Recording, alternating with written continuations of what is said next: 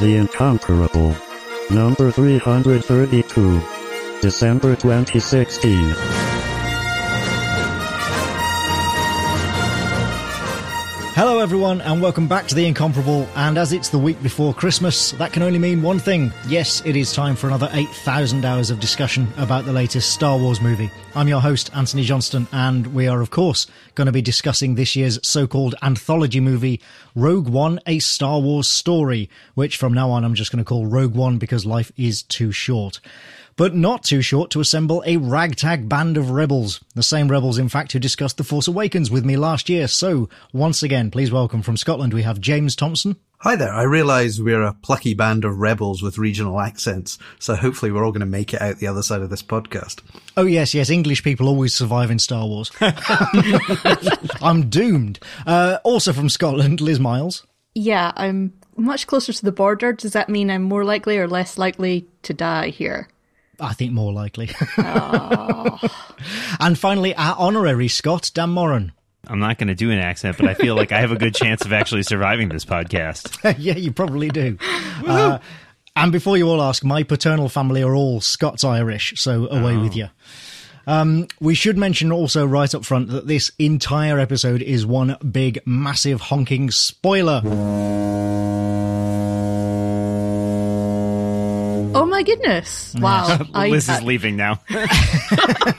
so do not listen if you haven't already seen the movie or you don't want to know what happens, because uh, the chance of us spoiling it is well, it's high. It's very high. It's near hundred percent. It's pretty close. just they all die.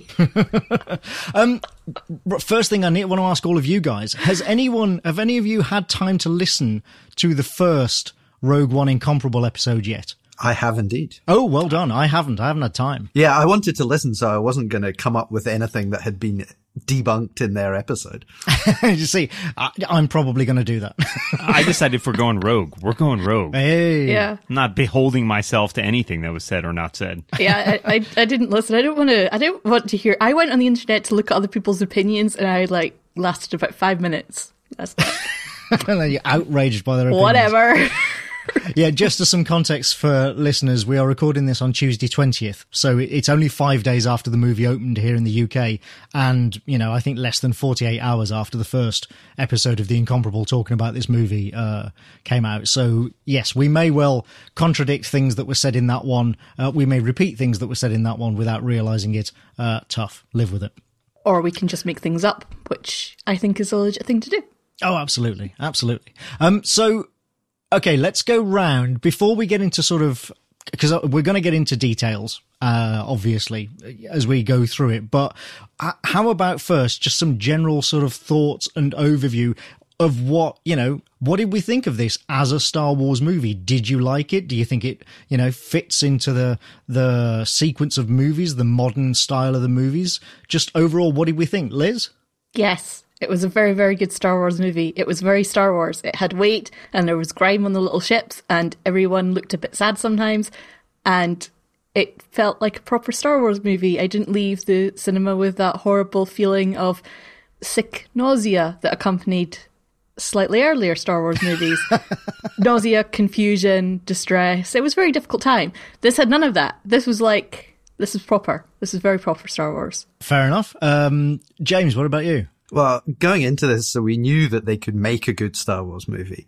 And before I went to see The Force Awakens, I watched the holiday special to set my expectations oh. at the lowest point. Weird sort of appetizer, James. wow. That was the right thing to do. no, it was not. disputed. Disputed. Heavily disputed. I, I went into it having seen the absolute worst. So I, yeah, it could only go up. But as we saw, it was a really good film. But now I had the, the opposite problem of my expectations were high. Uh, before this, I actually, I played the, um, Star Wars Battlefront PlayStation VR mission where you get to fly an X-Wing around and escort K2SO bringing Jyn to the rebels. And it, it was really, really good. So I went into this with my expectations a bit too high, but it actually matched them all.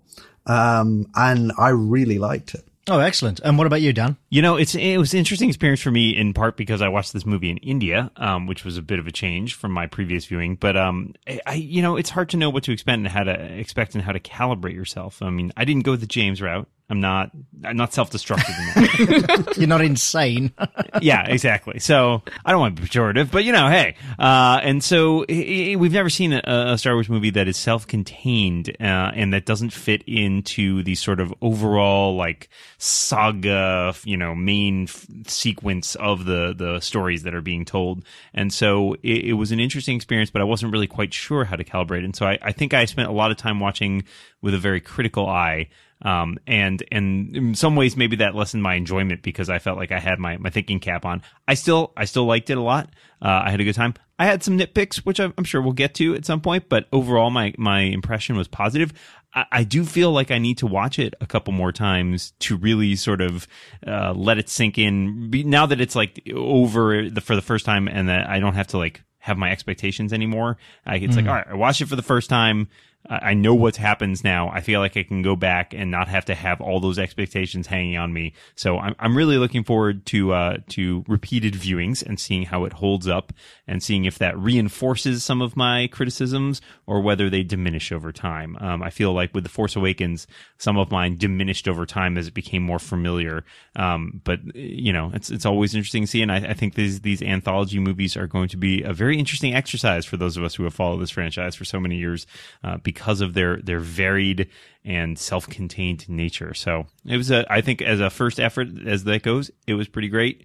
And yeah, I'm I'm pretty happy. Yeah, I think uh, I think you're probably. It sounds like you and I uh, uh, uh, were initially on the same page at any rate, um, but I have seen it again since, and that did definitely sort of you know uh, make me feel more positive about the movie seeing it another time. So I suspect that may well be the case for you because, like you, I did enjoy it, I really did, but I did spend a lot of the movie kind of thinking about overthinking things i think and turning things over in my head. And also noticing just how many things in the trailers were not in this Yeah. movie Oh yeah. Oh, that really bugged me the whole time. I was, was talking to my girlfriend afterwards and being like, "Hey, this line wasn't in it. That shot wasn't in it. This Right. like, yeah, yeah." it, it was just nuts um i mean I, I james were you about to mention that video that's out there Yes, I, I was. The, so somebody has taken all the unused shots from the various trailers and edited them together into a trailer. Yeah. and there are 47 of them And w- watching it, it's like watching the trailer for a sort of parallel universe version of this film because it's so different. And literally none of the, the shots in this, this edited thing are, are actually used. Well, and not just shots, but like the shots that there that there are that didn't that were in the trailers that didn't make it into the movie imply entire scenes, like entire sequences of action that just hit the cutting room oh, floor. Well, and, and some of them that were so like front and center in the marketing too, right? Like this Yeah. was the- at least the one of the most iconic images from I think the first trailer is the that last shot of her in the Tie Fighter or in the you know Yep. armor getup in the circular corridor or whatever. Nope, that's not in there. Yeah, I think I think that's one thing that might help the second time because I've, I've only seen it the one time. I think the fact that I'm now prepared for Right. all those trailer shots not being in there is not going to throw me out a bit because I know that at the climax I was a little bit. Hang on a second, wasn't there a Tie Fighter there last time I saw this? yeah. Yep. And there Yeah. was the overwhelming disappointment of not having Ben Mendelsohn deliver the word power in that way. that was pretty devastating. I, yeah, exactly. That's it. That was exactly my experience. Was watching it a second time without those expectations because you know I knew what shots weren't going to be in it. Now really did, yeah, make me feel better about it. And by the way, that Tie Fighter shot we should mention because this only came out. Uh, recently, but allegedly that shot of her on the walkway where the TIE fighter rises up to meet her, that was at the end of the second trailer. That was created specifically for the trailer apparently it was never actually intended to be in the movie which i am really angry about actually i, I think that's really a really really bad thing to do yeah Yeah, that's underhanded. it feels kind of misleading, you know, and deliberately misleading. I mean, I can understand with the first trailer where they didn't really know Yeah, they don't have a hundred percent where they were going. Uh, but then in the later trailers, you would have thought it would have converged. Well, and especially when, as Dan said, the the end of the first trailer was her wearing the Tie Fighter suit. Now, obviously, this is Star Wars. People dress up in stormtrooper armor all the time, so you know there was kind of there was always a sense of well, she's probably just in disguise. But there was also a suggestion of Yeah. well, hang on, she's a criminal and she's an outlaw and she's a, a rebel because she rebels. Um, is she actually a traitor? Well, there was also the, there was the line uh, in one of the trailers about, you know, what will you become? Well, it's in fact Saw's whole speech from that trailer, which none of which I believe is also Right, in the Yes. movie. is Yeah. in the movie, yeah, yeah. But so when you have that, and then you end the next trailer with a shot of her that appears to be her leaving somewhere to be greeted by somebody in a Tie Fighter, you know, there is, y- y- th- they can't have not realized that there was an implication there that possibly this is a story about, yeah, you know, about her betraying the rebellion or something. Um, now, obviously, it might not. You could use those exact same shots, and actually, that's not the case at all. But they must have realized that that was one implication people would take away from those trailers. And so to create that shot only for the trailer, yes, it succeeded marketing wise because it, it was one of the things that got me really excited for this movie. But ultimately, it kind of worked against them because it was one of the things that really sort of, when I came out of it, watching it the first time, I was really kind of like, that was not the movie I was expecting. And I'm really conflicted as to how I feel about it.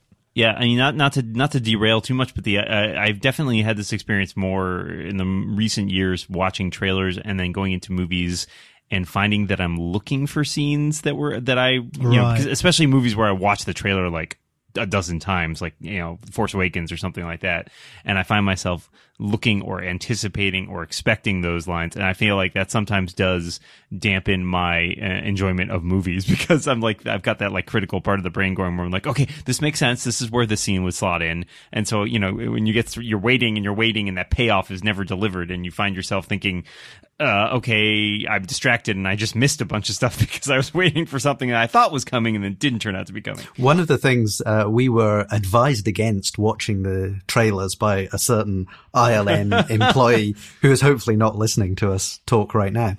And uh, I now wonder if his advice not to watch the trailers was not because, oh, there's so much in the trailers that spoil the film.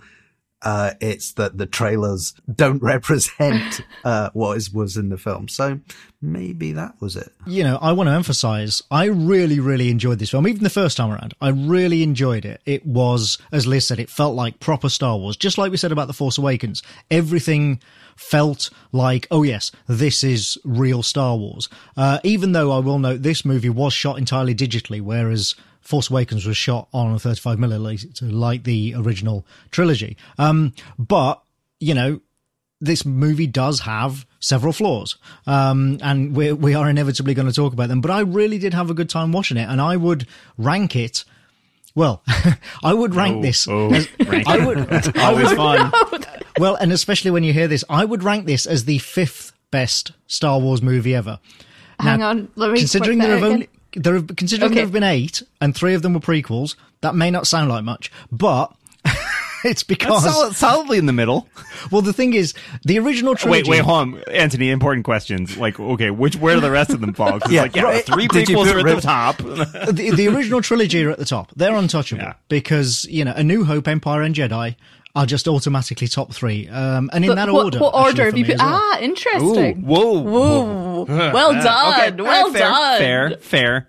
I disagree, I- but okay. Look, I love rewatching Empire as an adult because it's the most complex movie, but nothing can beat that joy and escapism of watching Star Wars for the first time, you know, for the hundredth time when I was a kid, uh, and and so on down the original trilogy. I really like Jedi. I know a lot of people.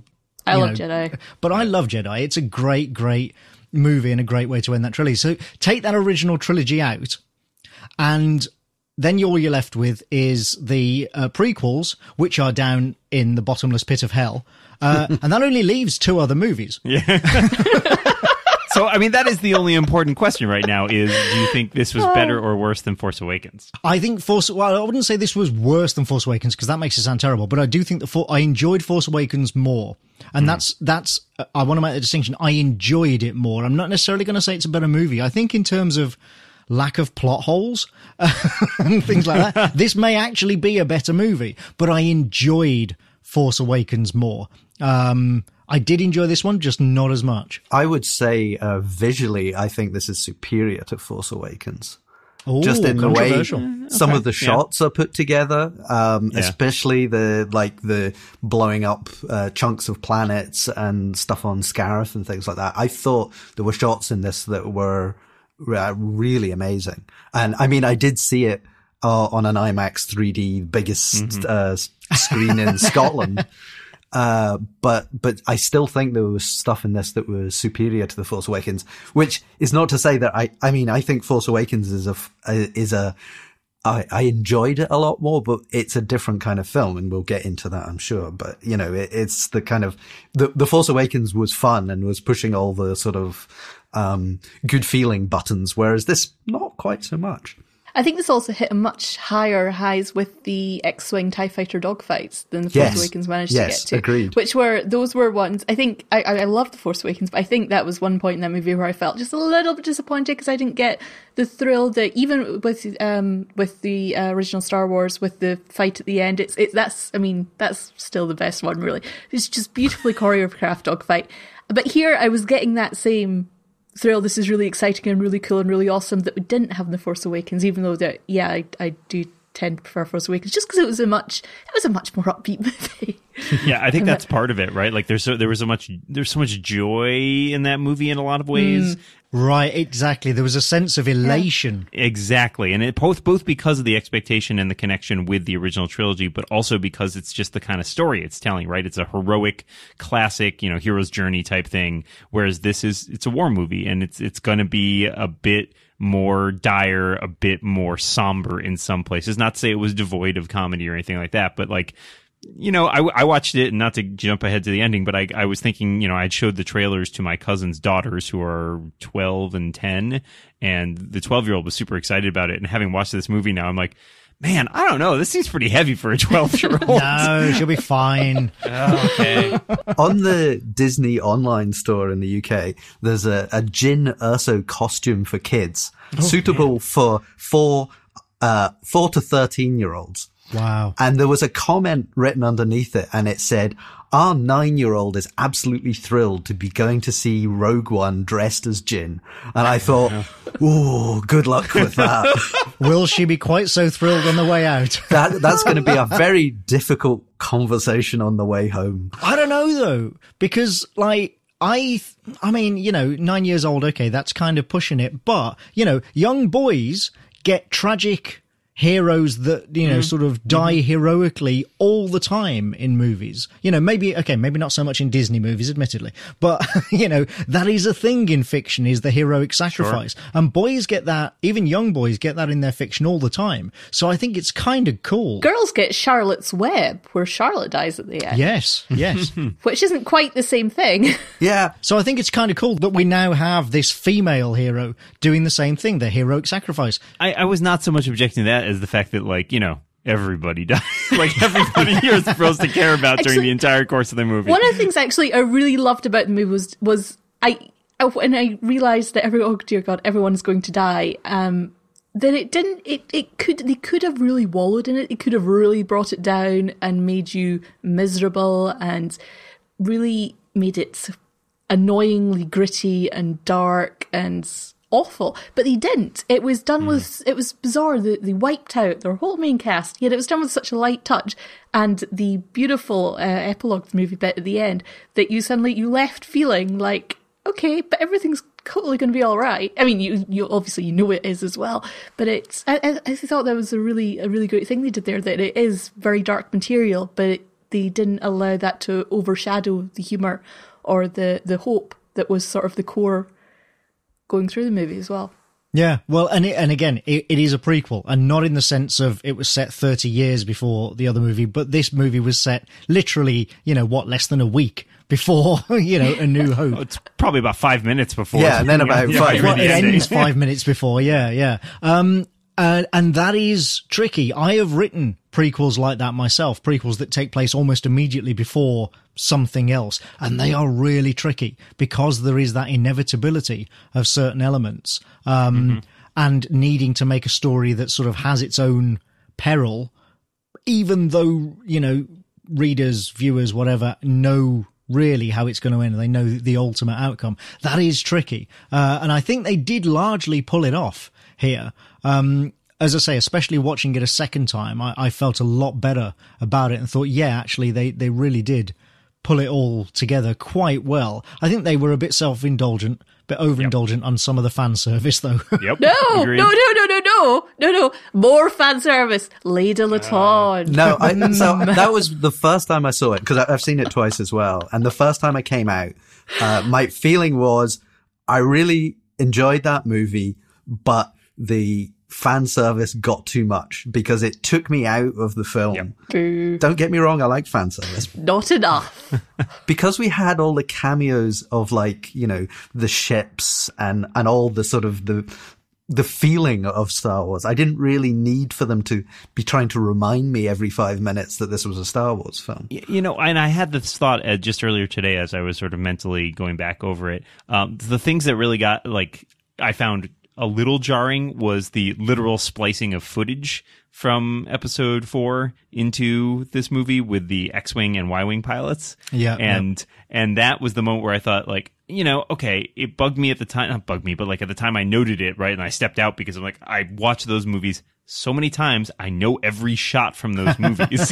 you know, every moustache. But that wasn't a shot from the movie. several of them seem to be lifted directly. they were unused shots. They I said that they found uh like original unused footage uh Okay. when when they were in pre-production and they so they they weren't shots that they were taken from from okay, uh, but they're they are they are very close because obviously the camera's positioned the same. Yeah, and it, yeah. everything looks a Well, and little the bit same actors, different. yeah. Right, it's the same actors. Um, and so I guess my my feeling at the time was I, I understand um, from why I reacted that way, but I also understand kind of why you did it, right? Because you have you're establishing a sort of continuity. Not to say you know those characters well enough that you care about them. You know, when you then if you then watch, let's say if you watch Rogue One and then you immediately watch watch A New Hope, say having never seen either of them, um, I can see you be like, oh, it's the guy from Rogue One. Like you know, there's the same fighter pilots, right? Like so there is a certain sort of continuity in there. Um, so I get Although that you might be asking, as where well. did all the women pilots go? yeah, exactly. they all died. That's the problem. the pilot stuff didn't actually bother me all that, uh, really. What what got me with the fan service was uh, the like ugly guy from the cantina. I was can't- amused. I don't know the character's name, but bumping it- into him in the market. Ponda I mean, Baba and come Dr. on. Evazan. Yeah. I mean, come on, you know that was just that really was absurd. The C3PO and R2D2 stuck out, I think. yeah, as that was kind of, it was going to happen. Cute. It was, going to cute, happen. But um, yeah, no, I think those two bothered me the most. I liked the uh, subtle uh, Rebels cameos or uh, mentions, and Yes. so that they put Yes. them. And, and I will note that it was interesting. I caught a lot more because the when I went to see it in India, the movie wasn't in English, it wasn't dubbed or anything, but they also had, which is not uncommon in movies in India, it was also subtitled in English. Um, and so I got, I basically read this movie, so Oh, which is a little, also a little distracting at times because I can't not read the subtitles when they're on the screen, but you catch a lot of the background lines because everything is subtitled. Um, and so I caught way more than I probably would have had I just watched it the first time through. But it was also distracting because I think I spent way more time reading the subtitles than paying attention to what was happening on the screen at times. You know, I did get a thrill. There was a call out for General Syndulla for Hera Yes, Syndulla for the Rebels, yeah. and I was like, yes, the best character. Chopper appears at one moment and makes little chopper Oh. noises. Someone said that, and I have to now I have to look for it. Who, going missed who back. is that this too. Chopper character? I- Chopper is the droid in Rebels. He he's a, another feisty little uh, Feisty. He's a murderous little homicidal git, basically. See, this is another. This is one other slight issue I had with it was I did feel like I was. There was a lot of stuff in this movie where it was like are they just not saying anything here because they think I've watched Clone Wars and Rebels? um, there seems to be a lot of stuff that was hinted at that felt like, oh, I should watch or read something else in order to fully get that reference or understand it. And that did bother me a little because I'm like, you can't do that, really. You know, you've got to know that the vast majority of people watching this movie will only ever have seen the movies and are not going to watch, especially an animated TV series. What are you implying about Rebels? It's it's probably the greatest uncanonical Star Wars thing there is. Uh, I'm sure it is. I write comic books, but there is a, you know, there is a certain proportion of people who are never going to watch an animated series. that didn't happen for me, but if that is happening, then it should work like that because it's, it's one of the things they do it in Doctor Who all the time, where they make a reference that fans will spot it and then go, haha, very amusing. But if you're not a fan, you just don't notice it. It's just part of the background. It doesn't matter, which I suppose would be my litmus test for this as well. For me, it was fine. I didn't really notice anything, but I guess, especially, I, I suppose with Saw, Gerrera would be the big one that you kind of, he doesn't, he feels like half a character maybe He really felt incomplete in this movie. Yeah. Yeah. Yep. But I, I'd never seen the, the 3D Clone Wars series, but I have seen Rebels, so I didn't know who he was. But apparently he's now going to be going back into Rebels again. So, uh, voiced by Forest Whitaker. Oh, So, so I mean, it's interesting to me because I think it's the it's kind of the inverse. Um, as with the other some of the other fan service, it's kind of the inverse in the sense that we got, um, you know, when we watched the first movies, you know, there were all these throwaway lines of things that obviously didn't exist, right? Like like Obi Wan talking about the Clone Wars, and then eventually we got the story of the Clone Wars.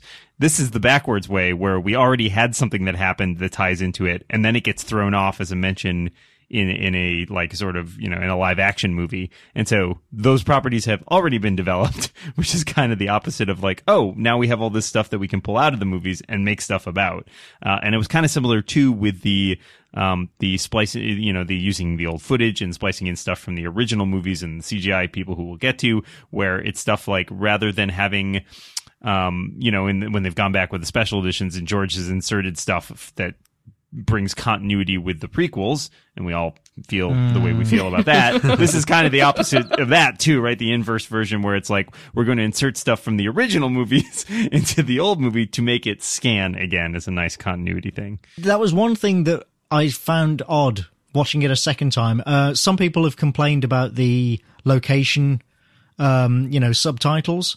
Uh, you sort of superimposed titles of, you know, where they are and what have you, which obviously you don't get in a regular Star Wars movie. I don't have a problem with that. I mean, I even saw some people complaining about it because of the typeface, which is just ridiculous. They left one out notably, which was right. weird. And Yeah. then, right, the one location that's from the prequels, Yep. which is, how do you say it? Mustafar? Mustafar, yeah. Mustafar. they yeah. didn't title. I exclaimed it, and my girlfriend gave me a look when I did it. I was like, "It's Mustafar," and she's like, "Ugh."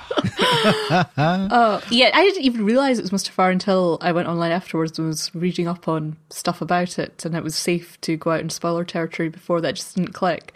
I think that makes it slightly worse. Even though, even though I did get a little, this is bad. I felt a little thrilled when I saw Bail Orga- Organa, and I was like, "Oh, it's a reminder of the mm-hmm, prequels." And mm-hmm. yet, they finally gave Jimmy Smits a good Star Wars movie to be in. Yeah. And I was Yeah. so happy about that because he was so squandered in the Oh, yeah. prequels. I loved him in this. If there's there's many tiny small things in the movie that I absolutely adore, but one of my one of the big tiny things that was marvelous was the looks between him and Mon Mothma during the meetings. I was just I mm-hmm. was making flailing and annoying people uh, in my seat whilst I was like, look at them, look at them acting. And a movie that brought continuity with the prequels without like having to us to really remember too much about the prequels is pretty welcome. if you had no idea that that way. was Bail Organa, you know, if you ha- if you'd never seen the prequels, that's a good an example of doing it well, where Yeah. those scenes Yeah. would still, because of as Liz says, the acting, you'd still get, oh, okay, these people clearly know one another well. They're obviously old friends. They're like they're up to something, and he's clearly an important guy because he walks in when they mention the Senate. Um, you know, all of that is that's really well done. So you wouldn't necessarily Yeah. need to have seen the sequels to understand why his character was there and what he was doing. Yeah, and we'd never seen Senator Pamlo before, but in a couple of lines, she manages to establish herself as like a presence. You'd know who she is and remember her. I mean, also it helps with the costume with the gold cloak thingy on it and Yeah, the, yeah. the very super British accent. But that that that was a, a, a nice example of of something that, that she could easily have been a character from another part of the franchise, and it would have fitted in there. But as far as I know, she isn't, and that was there, and it worked. Yeah, it did. Okay, so let's talk about characters then, uh, and that's you know that's as good a segue as any to uh, talk about the fact that this is the second. Okay, it's not a saga movie, but it is now the second Star Wars movie with a woman in the lead role. Liz, we turned to you first uh, last time to talk about Rey. So, what did you think of Jyn Erso? I love her and I don't understand why she's dead, why she isn't having a own series now. That's ridiculous. It's deeply, deeply unfair and deeply, deeply upsetting. Um, no, I think the character was written marvelously. I love Felicity Jones's performance. Um, I, I love how she's quite maybe underplayed a little bit in that and that she's really keeps her emotions very tight and it's just I don't know because it's something that I, I identify with that because I often find it difficult to express myself um and it's just oh, it's so nice that you've got that Rey isn't being held up as sort of the lead Star Wars female hero. This is our hero. There's there's another woman now. I mean okay yes there's leia but in, in the current franchise you've got it's not just the woman there are women. Um and I think watching it, one of the things I thought after after coming out of the theatre was that uh, the roles of Jyn Erso and Cassian Andor, maybe 30 years ago, those would have been swapped round. Yes. And we'd have got, and Cassian might have been toned back. Maybe she wouldn't have like killed that guy and been quite so dark.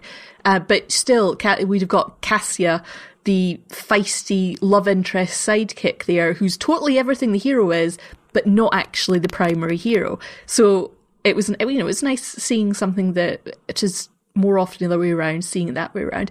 Uh, the disappointing aspect of it for me was that this movie certainly felt like a great deal more than The Force Awakens, which I thought did f- did in the current climate of television and film media uh, a reasonable job. This did not do so good a job with women in the other roles. There were numerous bit parts in this movie, and almost all of them were male. It was particularly egregious in terms of the Empire. The entire Empire is men, apparently. I mean, I know there was a Clone War going on, but it still it was it was just it got very very silly. The parts that annoyed me most were when um um Mads Mikkelsen's I forget the character's name his engineers came out and s- the the and they're all men as well. yeah, and but it, it, was- it was even lampposted that they're all men because Orson Krennic's like gentlemen, and it's and I'm looking at going, oh for goodness sake, seriously, there's like five of them lined up there, and you couldn't even bother to get a token woman on stage. What? What? Who's doing the Right, casting not even here? to be cannon fodder. Yeah, and um, and then there were the background shots. I was paying a lot of attention during the Rogue Base, where we did the one scene that was fi- that get hits the bare minimum as far as I'm concerned was one of the conference scenes that had Mon Mothma, Jyn, and uh, the Senator uh, Senator Pamlo talking. So the three women in that scene who had speaking lines, which I think was more or less equivalent to the number of men who were speaking in that scene, and they're also women that you could see in the background, though it was nowhere near gender equality. Uh, the really bad one again was when Cassian came to Jyn and said, "We're with you," and it was like every person standing behind him Yeah. was a mad, and I was like, Yep. "You cannot be serious! You cannot be serious." Then I going into the movie, I already knew that the rest of the main cast were all men, which is annoying. Um, you know, at least, at least, you know, Alien managed to get two women on board that ship. Can you not get a little bit there? No, no.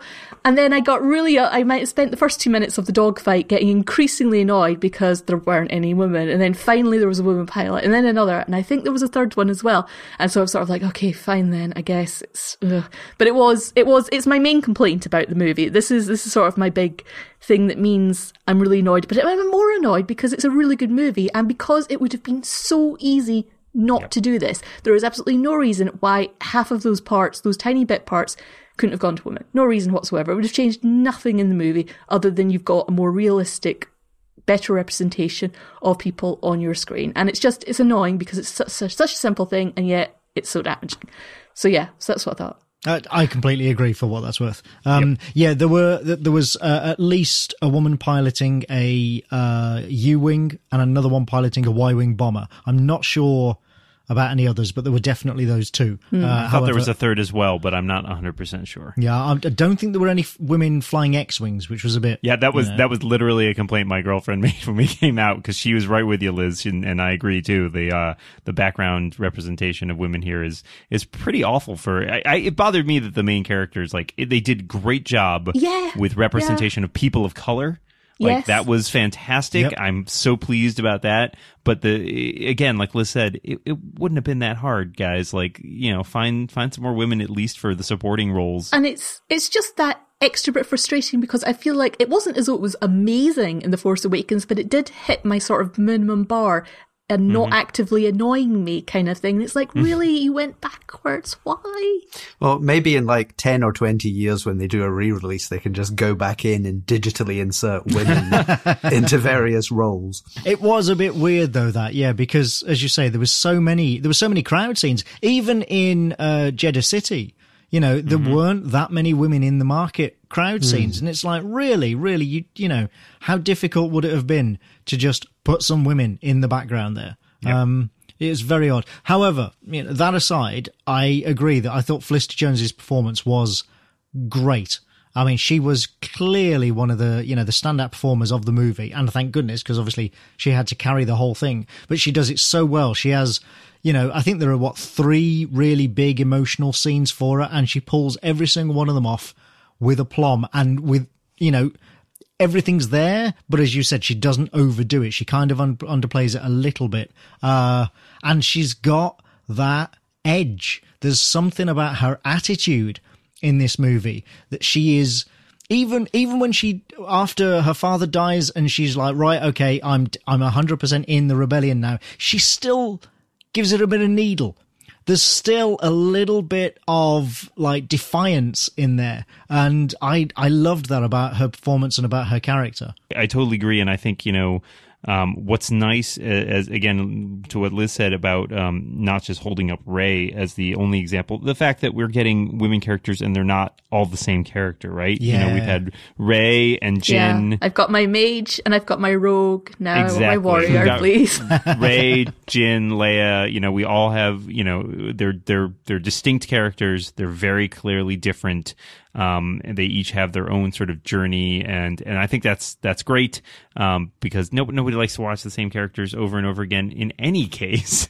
Um, but the fact that we now have sort of a, a more diverse uh, list of, of female protagonists to point to is just fantastic. And she gets such a magnificent hero arc as well. I think out of all of the Star Wars ones, nobody has a more consistent and in many ways the most epic and human hero arc because she doesn't have the magic powers to draw on. She's just got her.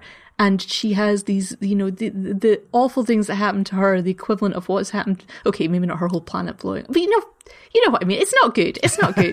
but it goes, and but it goes in the beautiful arc thing, and it culminates, and you get the the ending, and then it's done, and it's like you get the complete hero story, and that doesn't happen a lot. For you know, I mean, there's obviously there's there's less fe- female her- her- heroes than there are male ones on the big screen anyway. But just to get such a complete and quality arc presented in a movie of the hero and it's just it's rather wonderful i really i really appreciate that I mean, Felicity Jones, I, I really enjoyed her. Uh, world Mm-hmm. famous, of course, as Emma Grundy from BBC Radio 4's The Archers. but well done well done Deep, cuts. but uh, there was a there was a story that um, Tatiana Maslany from Orphan Black had been up for the role, but she had to drop out because of some scheduling reasons. And I do wonder what it would have been like with her in the role. I mean, um, I think Felicity Jones uh, did it really well, um, and it. I think it's you know. I think a lot of the, well, I think all of the characters pretty much were, were very good. I, I don't think anyone was a sort of too, uh, shallowly written. Um, but yeah, I mean, uh, we can go through them, I guess. Yeah, well, I, I- and and we will do. I, I will say I, I disagree a little bit with that assessment. The one thing I wanted to say about um, Jyn uh, Erso, the character, was I realised about halfway through my second viewing that because there there were a lot of people looked obviously at the sort of look of the characters and yes the sort of gender split and what have you and a lot of people were saying, oh, well, you know, Cassian is the sort of, much how people said Poe Dameron was clearly the sort of Han Solo substitute in that movie. People were saying that Cassian was going to be the Han Solo substitute in this movie, but he's not. Well, she no. is. Well- she Yes. is the Yeah. Han Oh, Solo yeah, of this movie. Absolutely. As Liz said, he, she doesn't have the magic. She is the skeptical, like defiant, initially kind of like, I don't care about your rebellion. I'm doing this one thing and then I'm done and I get my reward and I'm out. She is the Han Solo and she, you know, as a character carries it very well. But yeah, I think that's another thing that Felicity Jones carries really well is that, that same feeling we got from Han Solo of a rogue, haha, um, of being that, uh, you know, completely but in it for herself, but actually not really, you know, and the rogue with a heart of gold. She played that so well. But I mean, Cassian basically murders somebody within the first five minutes of the film. So Yeah. it kind of sets up him as being, you know, if it, it's basically just adjusting the baseline. If she's the hero and she's Han Solo, then the Han Solos need to be, um, darker. Yeah, there's not there's not even a debate about who shot first here Yeah, because right. it's like he did, the other good guy guy didn't even try and shoot. He wasn't It's- even armed.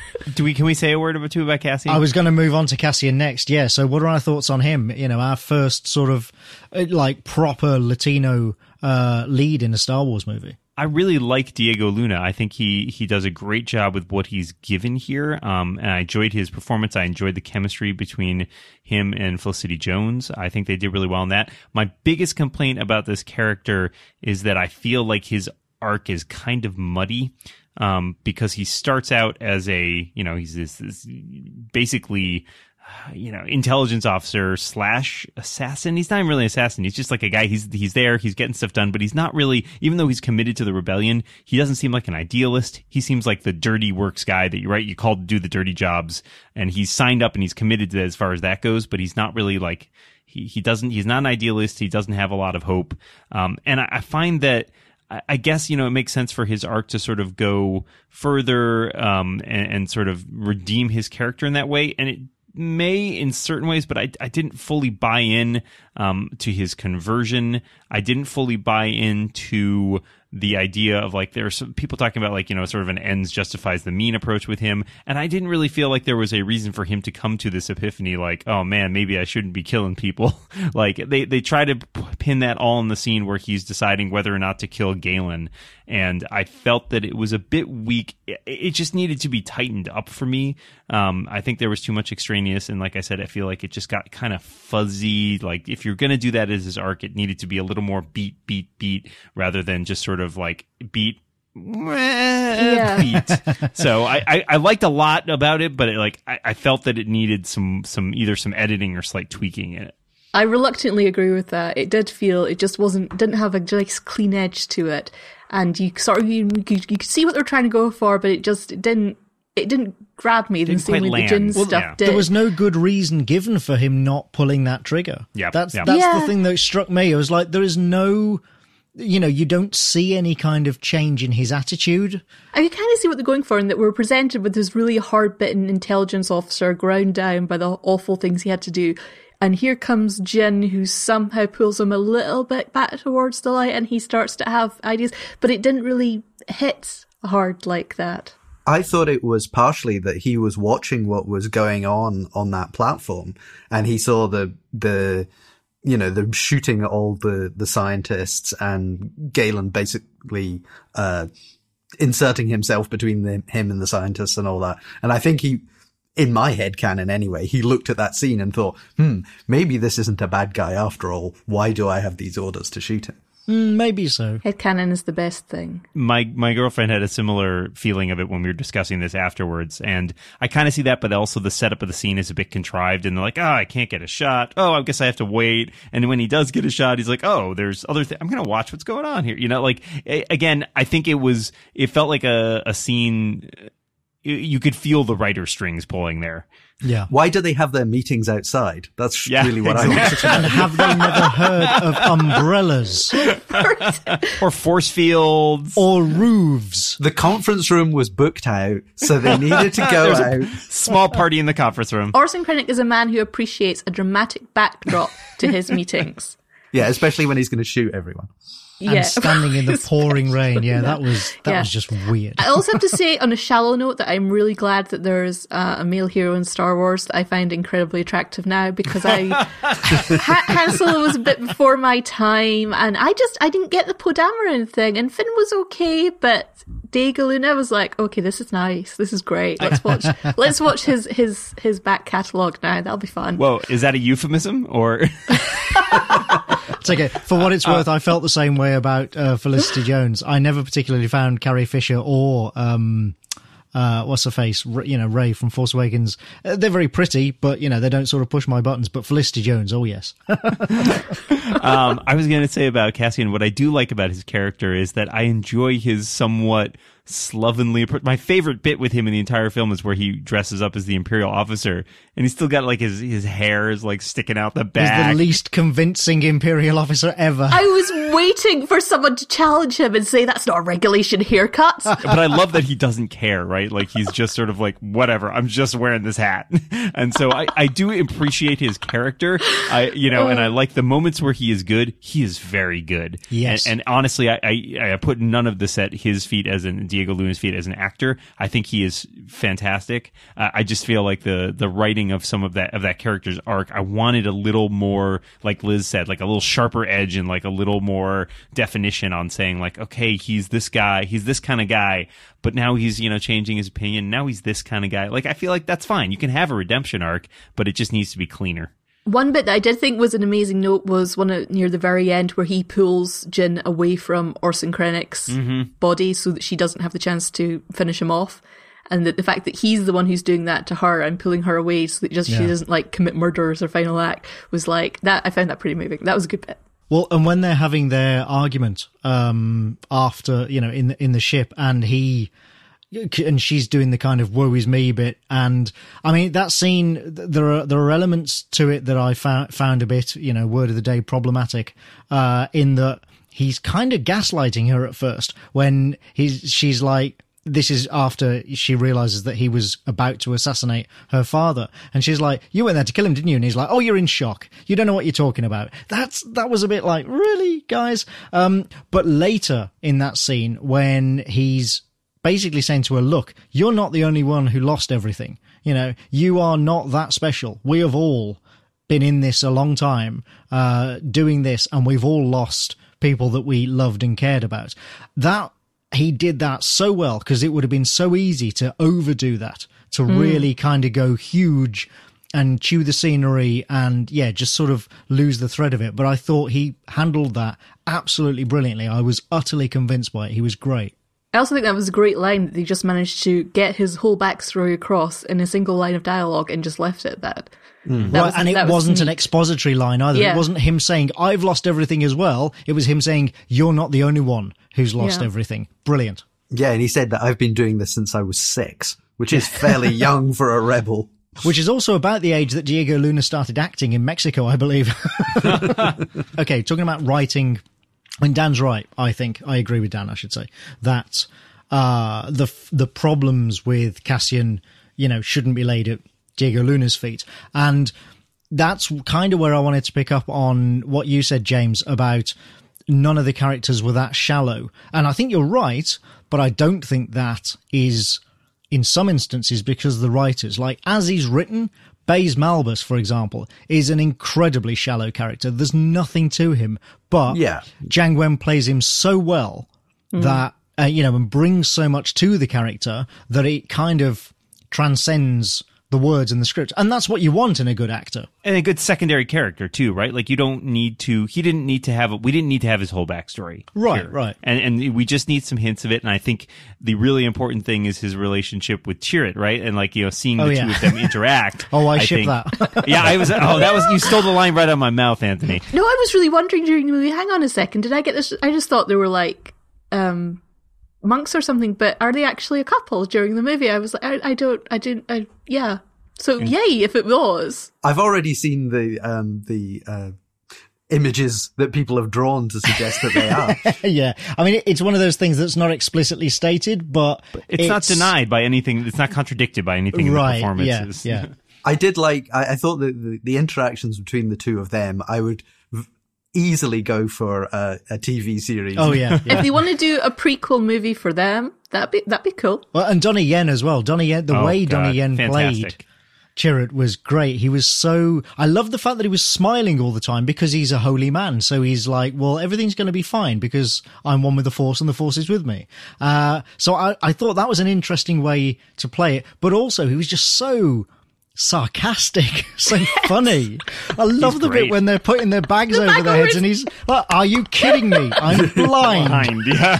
I, I like was a great the, the sort of element, of, the sort of uh. Zatoichi aspect Yeah. of him. You know, the sort of the blind but still the best uh, swordsman or or stickman. Uh, Absolutely, yeah. And underestimated by the stormtroopers, of course. yeah, yeah. And that's yeah, the first scene where we get his the taste of his abilities is just it's just great choreography. It's just a joy to watch.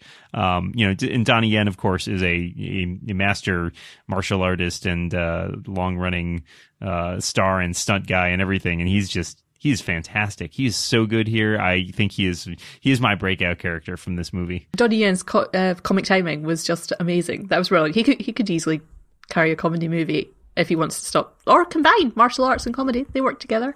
He probably has done several of them. If he, we just need to go back and look at all his. Uh, Extensive filmography. yes, yeah. And the okay, so and those three characters, those three supporting characters, but main supporting characters that we've just discussed, uh, interestingly, again for Star Wars, not one of them had a native English accent, either American or British. Yep. Um, and and it, although and Ben Mendelsohn is Australian apparently, but was doing a, a dodgy English accent. He's been in Neighbours, uh, as every Australian has.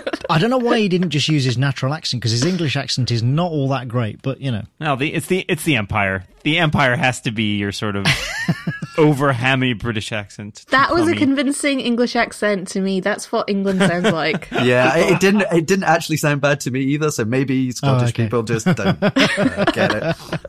okay, the new. Oh, that was perfect. oh, my, my biggest complaint about Ben Mendelsohn, um, or or the the character of Krennic here is that if anything, I really enjoyed him. He's just hammy enough to like chew some scenery and be your haughty imperial bad guy. I think the biggest problem I have with him is that they put him, and and this is going to be you know something I'm sure we're going to talk about. They put him up against Tarkin, and it's like, do we really need two you know white guys with British accents arguing old white Chewing guys with British accents? yeah, yeah, yeah. arguing about things. You could have just done one of them. Yeah, yeah. Well, and that's another one thing that we'll get to after we've discussed the characters. Yeah. So, um, well, and then there was Riz Ahmed's character, um, Bodhi Rook, the defecting uh, Imperial pilot, who is barely in the trailers. Like, uh, you know, I actually seeing the trailers, I thought, oh, is has he is he hardly going to be in it? Is shots, he going to be some background character? And he's like, he's a you know a pivotal character. yeah, and he. I think of all the the supporting characters, he got the, as a word I keep using in this podcast, the cleanest character mm-hmm. arc mm-hmm. going through there. That was a really satisfying way through. And then, oh, the feeling of the lurching in the chest of, oh my god, you're dead. we really killed you, and then realizing, oh dear God, they're going to kill them all. Right, he's the he's the coward, right? And so he gets his redemption arc in his Yeah. moment of bravery. Yeah, I think the moment that uh, that Jyn said to him, or was it Cassian? One of them said says to him, uh, "Keep the engines running. You're the, our only way out of here." The moment they said that, I was like, "Yeah, he's dead." yeah. Now, I mean, I went into the film thinking that they would probably kill everyone. And I think it was only at the point where K2SO uh, bought it and when he became a leaf on the wind. Oh, poor Alan Oh, Tudyk. reference acknowledged. uh, that, that was the point where I thought, all right, they, they, they killed the robot. They're going to kill everyone. That was my Yeah. that was the saddest death for me. That was the only one I really teared up at. It, it, me too. Me too. it got a big reaction in the cinema where I was as well. I was like, "He's a droid." But he's lovable in, a, in a really mean way. He was like the best supporting character, I thought. It- he did get all of the funniest lines. It must be said. Yeah. And and Ali Yeah. Tudyk is fantastic and gets you know that is that is his sweet spot right there.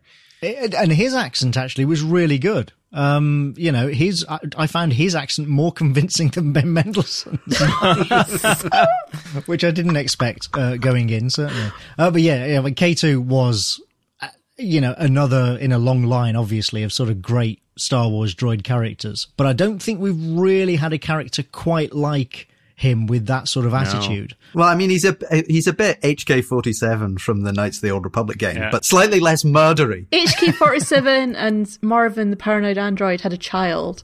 Yeah. Might be. I think you said that when we were discussing the trailers as well, because HK47 is one of your favourite characters, isn't he, Liz? yes, he's very, very good and shiny, but as as Jim said, much more murderous. This this one just doesn't have that homicidal streak and the desire to ch- chop up meat bags. He's gonna chopperish if Chopper could talk. I think I like Yeah. the, the the thing that summed up his entire character is when he drops the bag. And that was the moment that I just thought, it's like, yeah, I don't care. yeah.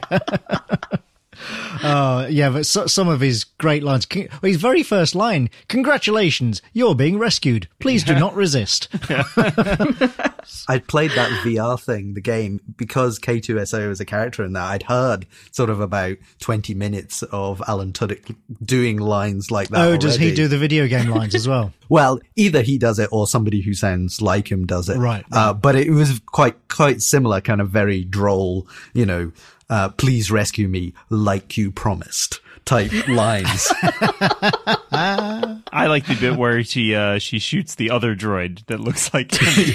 Yeah, Did you know that wasn't me when you shot it? yeah and she's Yes. like, Of course, yeah. yeah, because he's got like little lines around his arm bits that were a different color, I thought. And that's how you recognize I love him. it when she's when he says, "Where'd you get the gun?" She's like, "Found it." Yep. And K two says, "I find that answer vague and unconvincing." I'm here for you, Jyn, because Cassian said I have to be. Yeah. so many good lines, man.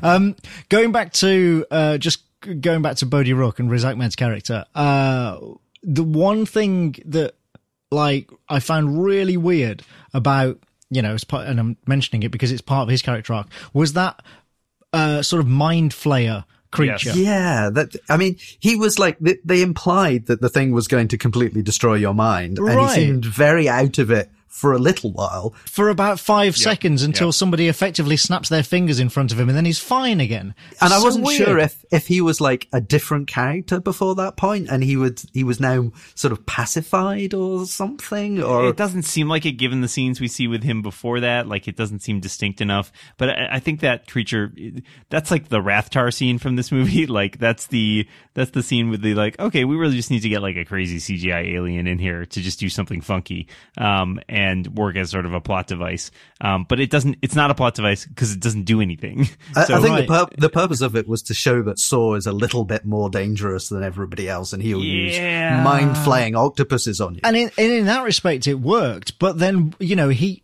they really hang a lantern when he's making his speech about how this creature, and I can't even remember what it was called because it was such a ridiculous name, but he says this creature will, you know, be able to tell if you're lying. Um, nobody can deceive the creature. Uh, the only problem is one tends to lose one's mind. Like they really hang a lantern on it. Yep. And then there's no payoff effect. It has no consequences. Maybe because he didn't lie, he didn't get his mind flayed, and it only f- flays if you're actively lying. That's yeah. That's a little, it's a little sloppy. Um, and I kind of agree that they seem to be going somewhere, you know, with it maybe distinguishing Saw's tactics from the the rebellion as a whole. But I, if I can say, um, well, maybe we'll get to Saw in a second. But that's I think that's another problematic arc. Yeah, I mean, I I thought that it. I mean, I don't know Saw from Rebels or um, Clone Wars or wherever he's from. I thought that it did work in that respect. Yeah, in sort of showing, okay, this guy's an extremist and he's prepared to use extreme methods that normally would be beyond the pale. I I think it worked in that sense. Absolutely. I did it didn't buy on, onto that entirely. I wanted a little more. Uh, I felt like again they they didn't necessarily clearly draw that line, especially because we're introduced to so much of him before we get the the portrayal of him from the rebellion as a whole. Right, like we've seen him several times until we get the rebellion saying. Oh, he's an extremist, like, and it's and it's never clear to me because of especially what we've seen of the rebellion in the original movies. Like, they're still blowing stuff up. Like it's not like is this just the Right, line? they're not exactly pacifists. exactly. So it's to me that was an a place where they they didn't fully commit to that that arc or idea of like there are some rebels who are taking things further and believe you know the ends justify the means or what have you. I, I feel like that could have been done better. And, and Saw as a character, maybe they lean a little too heavily on on knowing who he was, and, and even having seen the Clone War episodes with him um, a while back, he's not. I mean, he's in maybe three or four episodes. It's not like he's a major character. Oh, he okay. Clearly has like a, a little bit of an arc within that. Um, and, and it seems like they're intending to do more with him.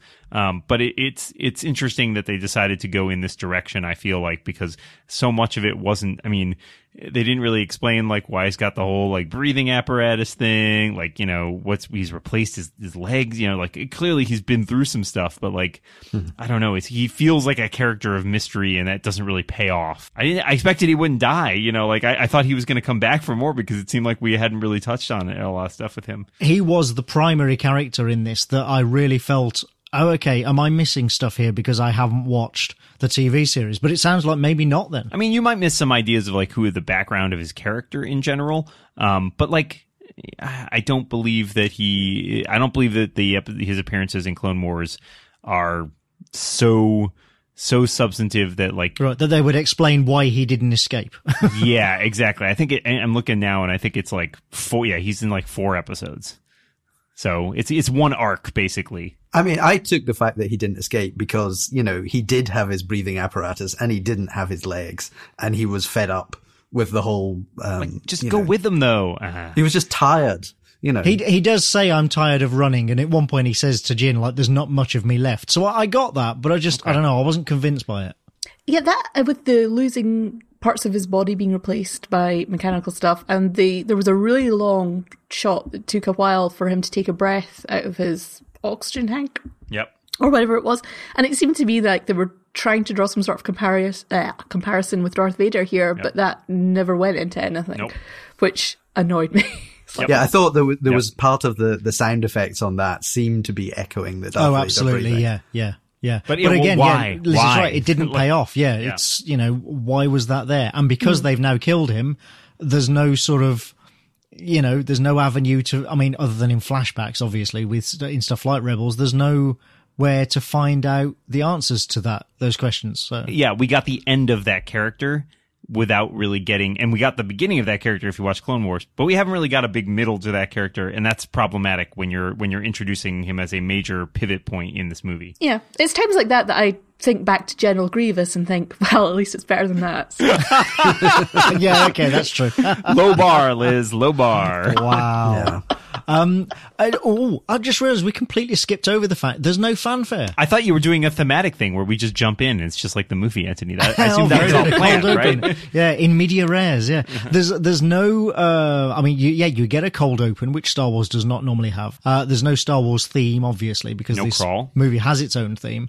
There's no crawl as we predicted in the trailer thing, but also the they didn't put Star Wars anywhere on the title card. It literally just says Rogue One, and it's on screen for like three seconds, and then it's gone. I was super surprised by that. I really thought I Me wasn't too, necessarily yeah. believe there would be a crawl, but I thought they would have done the maybe just the like so both Rebels and um, Clone Wars has like an abbreviated version of the Star Wars intro, and I thought they would have done something like that where they show it briefly, or even just do the thing where the um they do the outline around Rogue One that says like Star Wars, like they did for Return of the Jedi and stuff like that. I thought there would be and some that's branding. what it does on the poster. The po- Yeah, if you look yeah. at the poster, it's got that same thing, the outline again around Rogue One, and it says a Star Wars story using the Star Yeah. Wars logo, and that's kind of what I expected to see on screen. It was really odd. thanks to this podcast, I developed a detailed opinion of the sort of opening and my feelings about the scroll that I wanted to see.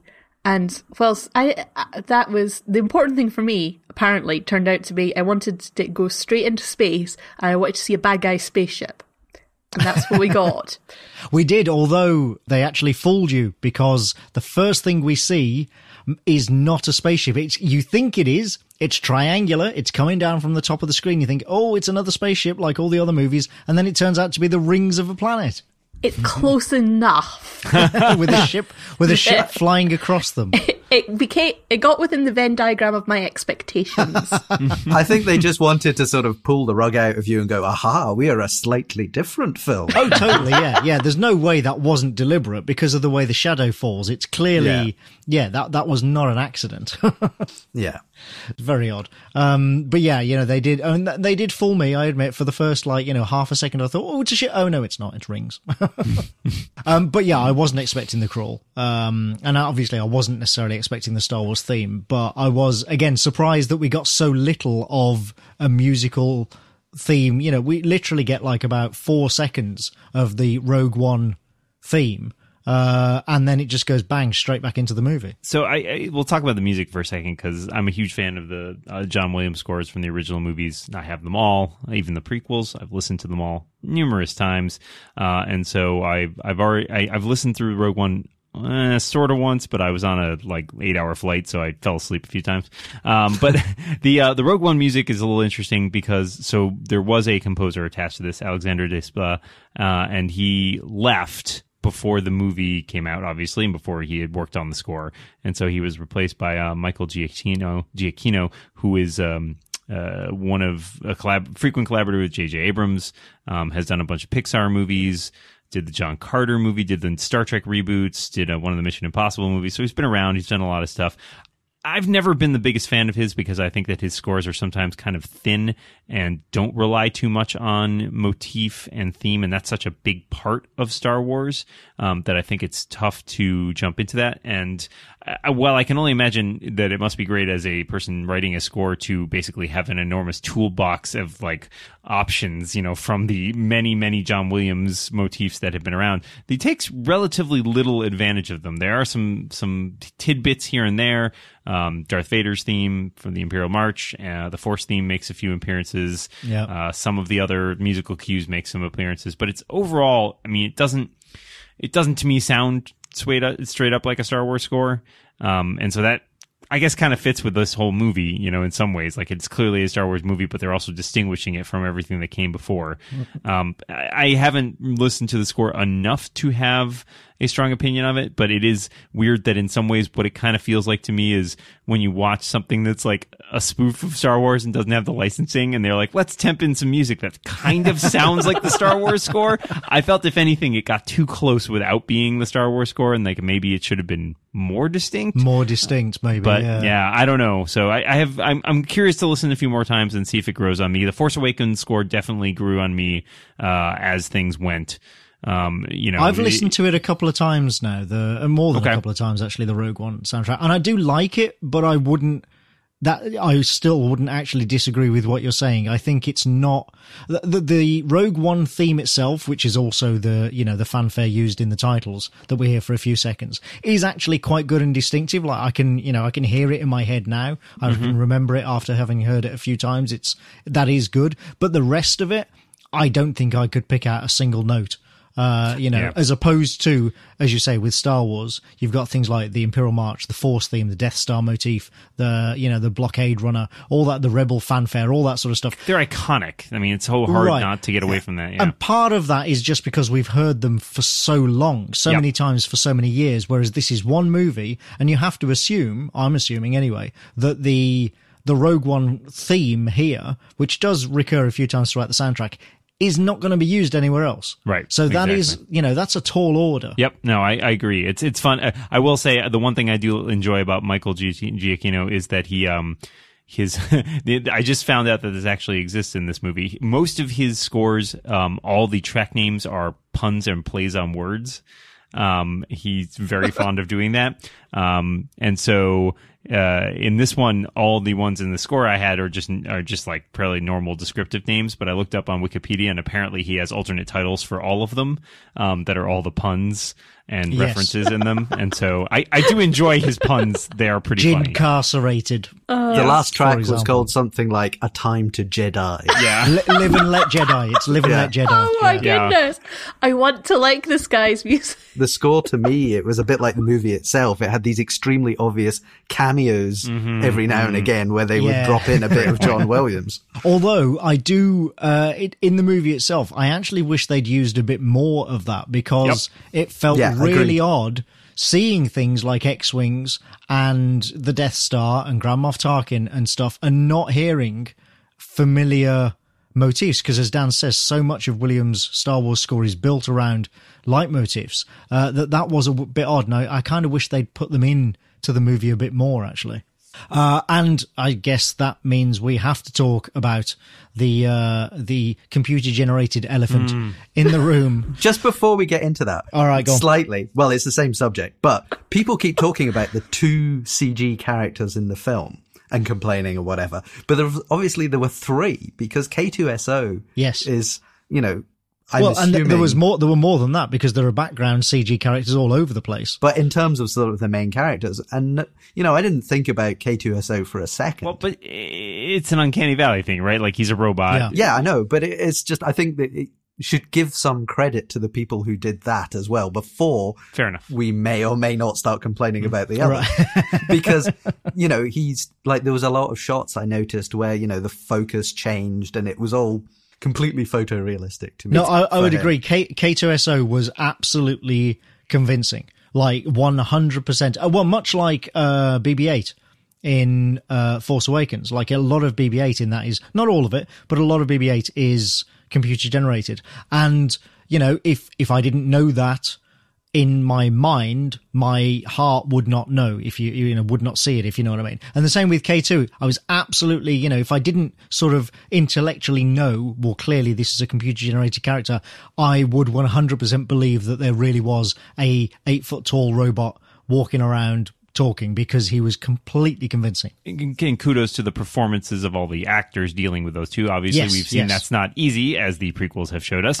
Uh, and uh, but I mean, you know, it, the human brain's a weird thing, and so we're willing to accept that in place, or or something like you know, Yoda is a puppet, right? And like we're willing to buy into all those things in a way that we have a much harder time with when it comes to trying to ape what makes people people. Yep. Well, and that is the uncanny valley. You know, humans are hardwired, literally hardwired from birth to recognize human faces. You know, we are better at recognizing human faces than anything else that we encounter in our lives.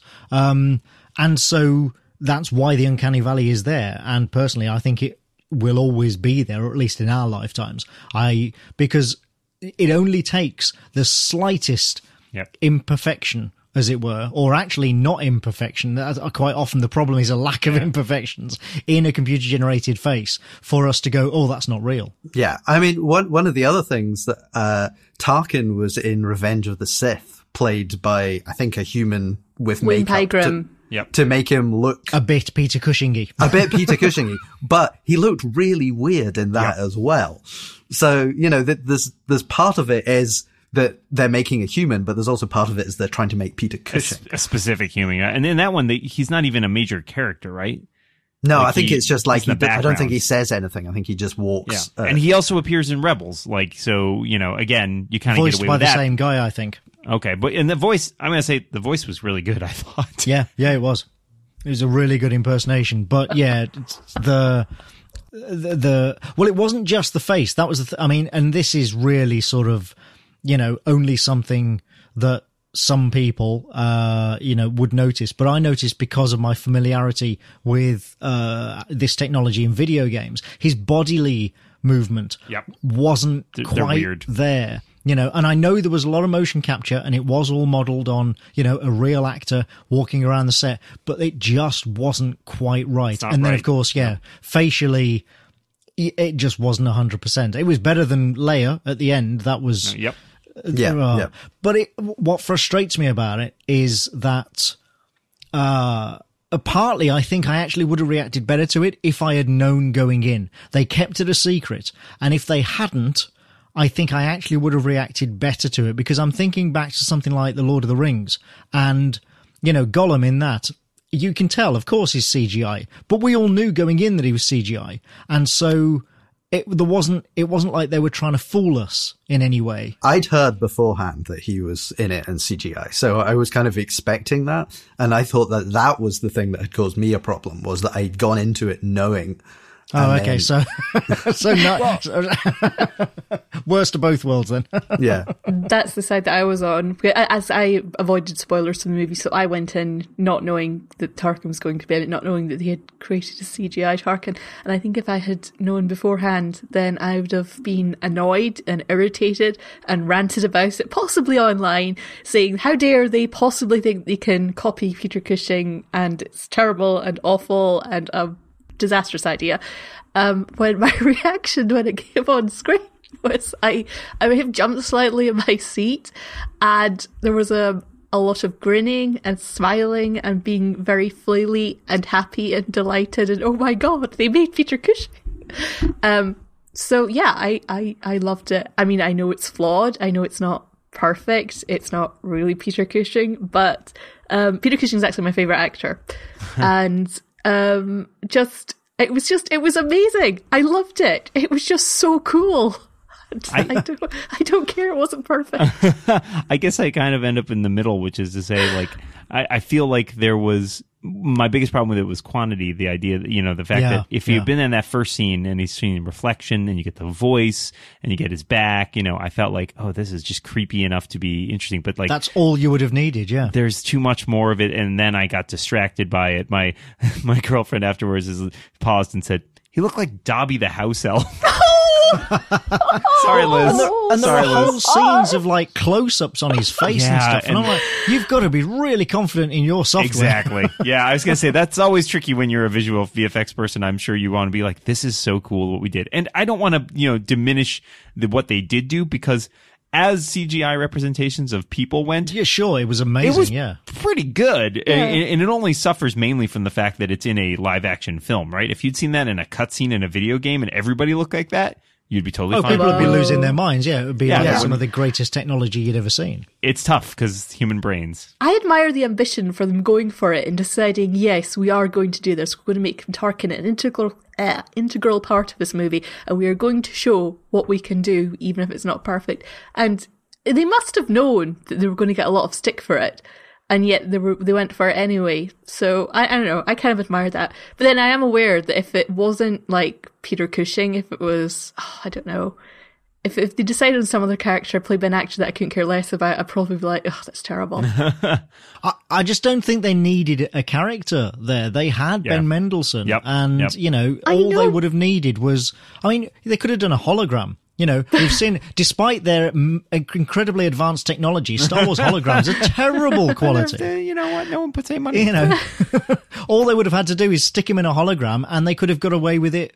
I think one hundred percent. well, the Empire are still using CRTs, so yeah, it's not surprising. I, I like the fact that they brought him in. There is some. He's an interesting character. I always love Peter Cushing in in New Hope, and and I felt like you know it's it's interesting to have him as a foil there. But it's it's again part of the one problem with this is we were talking a little bit the fan service. It's not just the fan service so much as the the they're bending over backwards to, to establish the continuity in ways that they didn't necessarily need to do. Yeah. Uh, and, and I think that they, wanting to do that is great. Um, but at some points, I think they felt that they left that let that overwhelm the story this was trying to tell.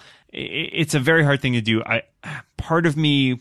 I'm curious to know what would have happened if they had tried to recast that character. And I'm aware of the difficulty when you're trying to put it up against a movie that, you know, already exists and takes place basically if not, you know, immediately after this, right? So you can't have him look very different. Um, and I can also just imagine it's hard to find somebody who looks like Peter Cushing can do Peter Oh uh, no, voice. I wouldn't have suggested and, yeah. recasting it. I just think they could have written around it. Yes, no, I agree. They could have written around it. It, it seemed excessive to me.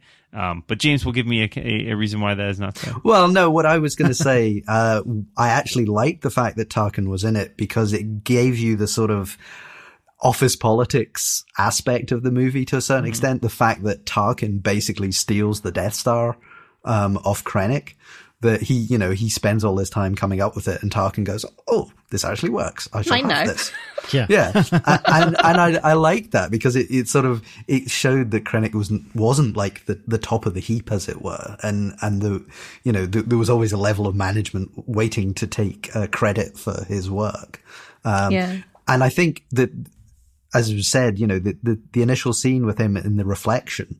And, and I thought, oh, this is, this is clever. This is the way they're going to do it, you know, and we're not going to see him dead on and we're just going to get these glimpses. And then he turned round and then I, then I was like, oh, so you are going to do it. But yeah, I mean, it, I think I don't know if it was the, if I was just starting to look for flaws and then I could see more flaws. And I don't know. Yeah, I think that was an issue. Yeah. I mean, there seem to be some people, quite a few people I'm hearing sort of reports of who literally didn't even realize he was a CG character. So I think a certain part of this is us, you know, Yeah. and nerds like us who talk for two hours about, you know, a, mo- a movie, um, are, we're going to notice this because we know what CGI is and how this technology works. Well, and yeah, all that, sort and of Peter stuff. Cushing's been dead for 22 years. Well, sure, that too. You know, what? but I mean, it's like you know, it's like your relatives who uh, don't know how to operate their TV properly, and so they watch everything in widescreen, even four three programs, or programs. with you know? motion smoothing. yeah. Yeah. and they can't tell the difference. They genuinely can't tell the difference because they don't care about that stuff, you know.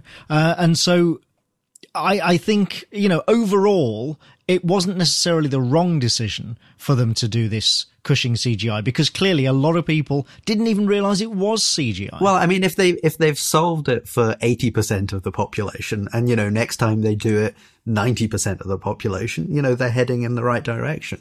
And I think this this is probably the best uh, CGI photorealistic human I've seen, and I, I don't think you should understate yeah. that. Yeah. I mean, I understand that it was an enormously expensive process and it would be very difficult for many movies to decide, oh, we want to include this dead actor in it if we got the legal rights and permissions or whatever, because it's just, they, they don't have the money to do it. Um, but one, I, one thing I really did appreciate was I really, I think that it did, uh, it had had for the whole, um, Rogue One and New Hope arc here, it really did an enormous service to Tarkin's character to have him be in this one, where we do get to see him just being his answer to everything, being, oh, there's a problem, destroy everything. and it really adds an extra nasty gut punch to when, oh, Alderaan. Alderaan isn't like some exceptional thing for him. He's been doing this for the past couple of hours. This is just his latest thing going on. I think it makes his death much more satisfying when you see it as the culmination of, you really deserved that, Tarkin. yeah. It wasn't just one planet.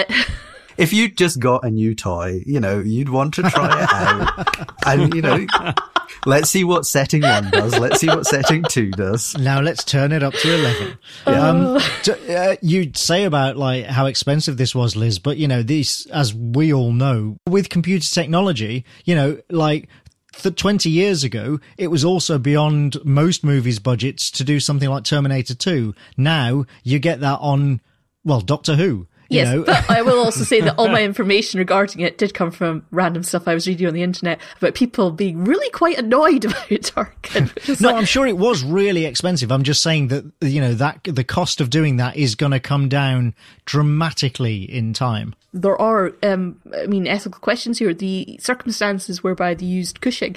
Um, I understand that in the state of California, it's something that there's a 70 year something or other after an actor's death before you can Yes. use their likeness. But of course, Cushing didn't die in California; he died in the UK, so that law wouldn't doesn't apply to America. In the UK, there's no there's no rule for it. Right, I, okay. I heard that. Right. Well, well, that works too, but also they're Americans, so they don't care about what our law is. We don't have uh, an actual, uh, I believe, a stated law, a statutory law about uh, likeness rights in the UK.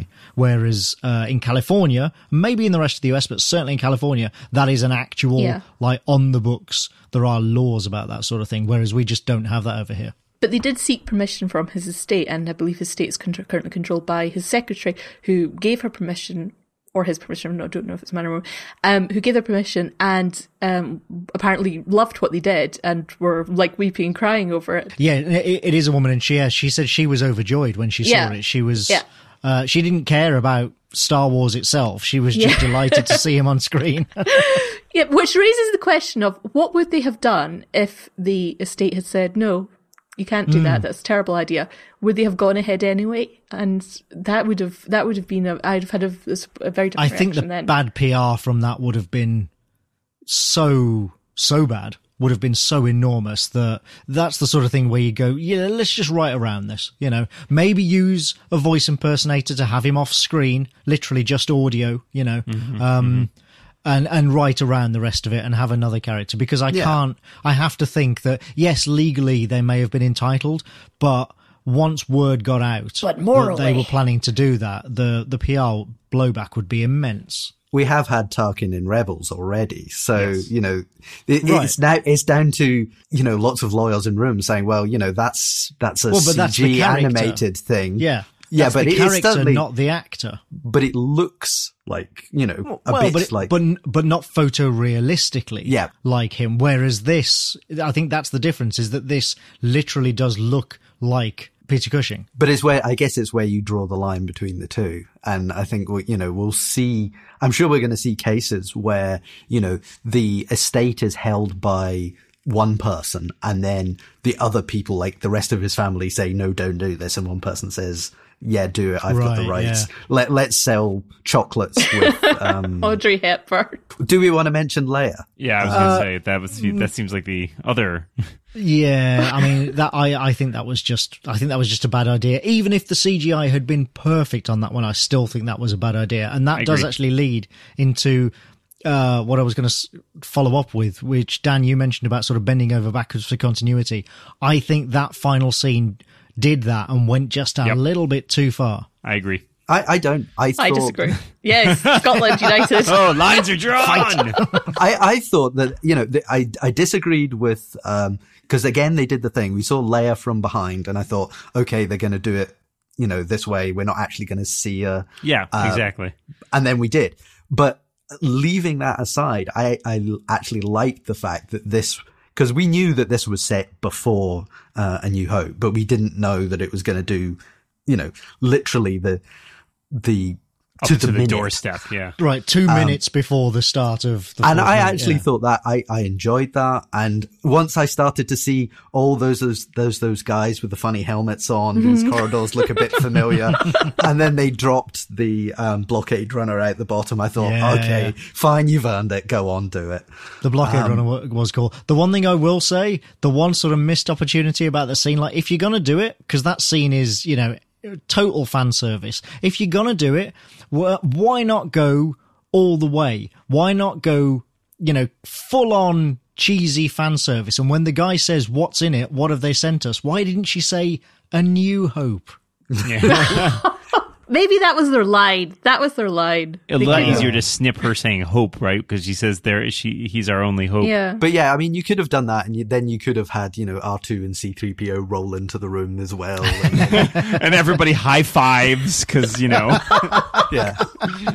Well, and okay, so talking about people who don't sound like they did 40 years ago, neither does James Earl Jones. I said this when we talked about the trailer. I said they should have got No. a voice No, impersonator. I- he I'm sounds still- terrible. He doesn't sound terrible. He sounds Terrible? older. I'm okay with James Earl Jones, and I, I really like that they they did. Uh, so Darth Vader's costume, if you watch the the original trilogy, and I'm sure we talked about this in the incomparable episodes, it evolves throughout the trilogy. Yeah, and yeah. I liked that it's just as crappy here as it is in the first movie.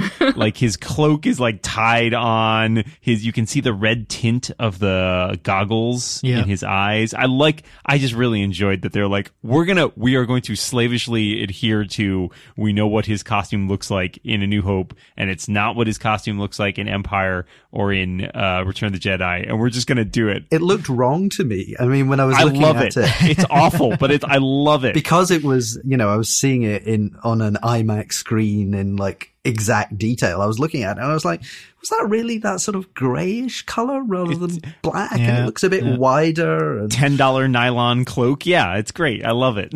but if they're going to be that slavish, as you say, to the look of Vader in A New Hope, and then, you know, why not be so slavish with how he sounds? Because James Earl sounds Jones com- sounds great. I'm He does. Whatever. He's always going to that be James Earl really Jones. threw me out. I was just like, he doesn't sound the same. No, of course he doesn't. He's 40 years older. I can't tell the difference. I want to get back to what Antony was saying about this being perhaps a little over the top, and I and I agree. I think some of it for me is pacing.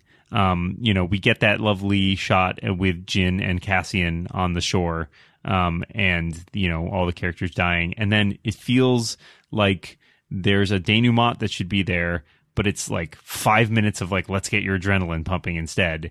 And so to me, the pacing's a little bit off. It, it doesn't it took me a while to track exactly what was happening.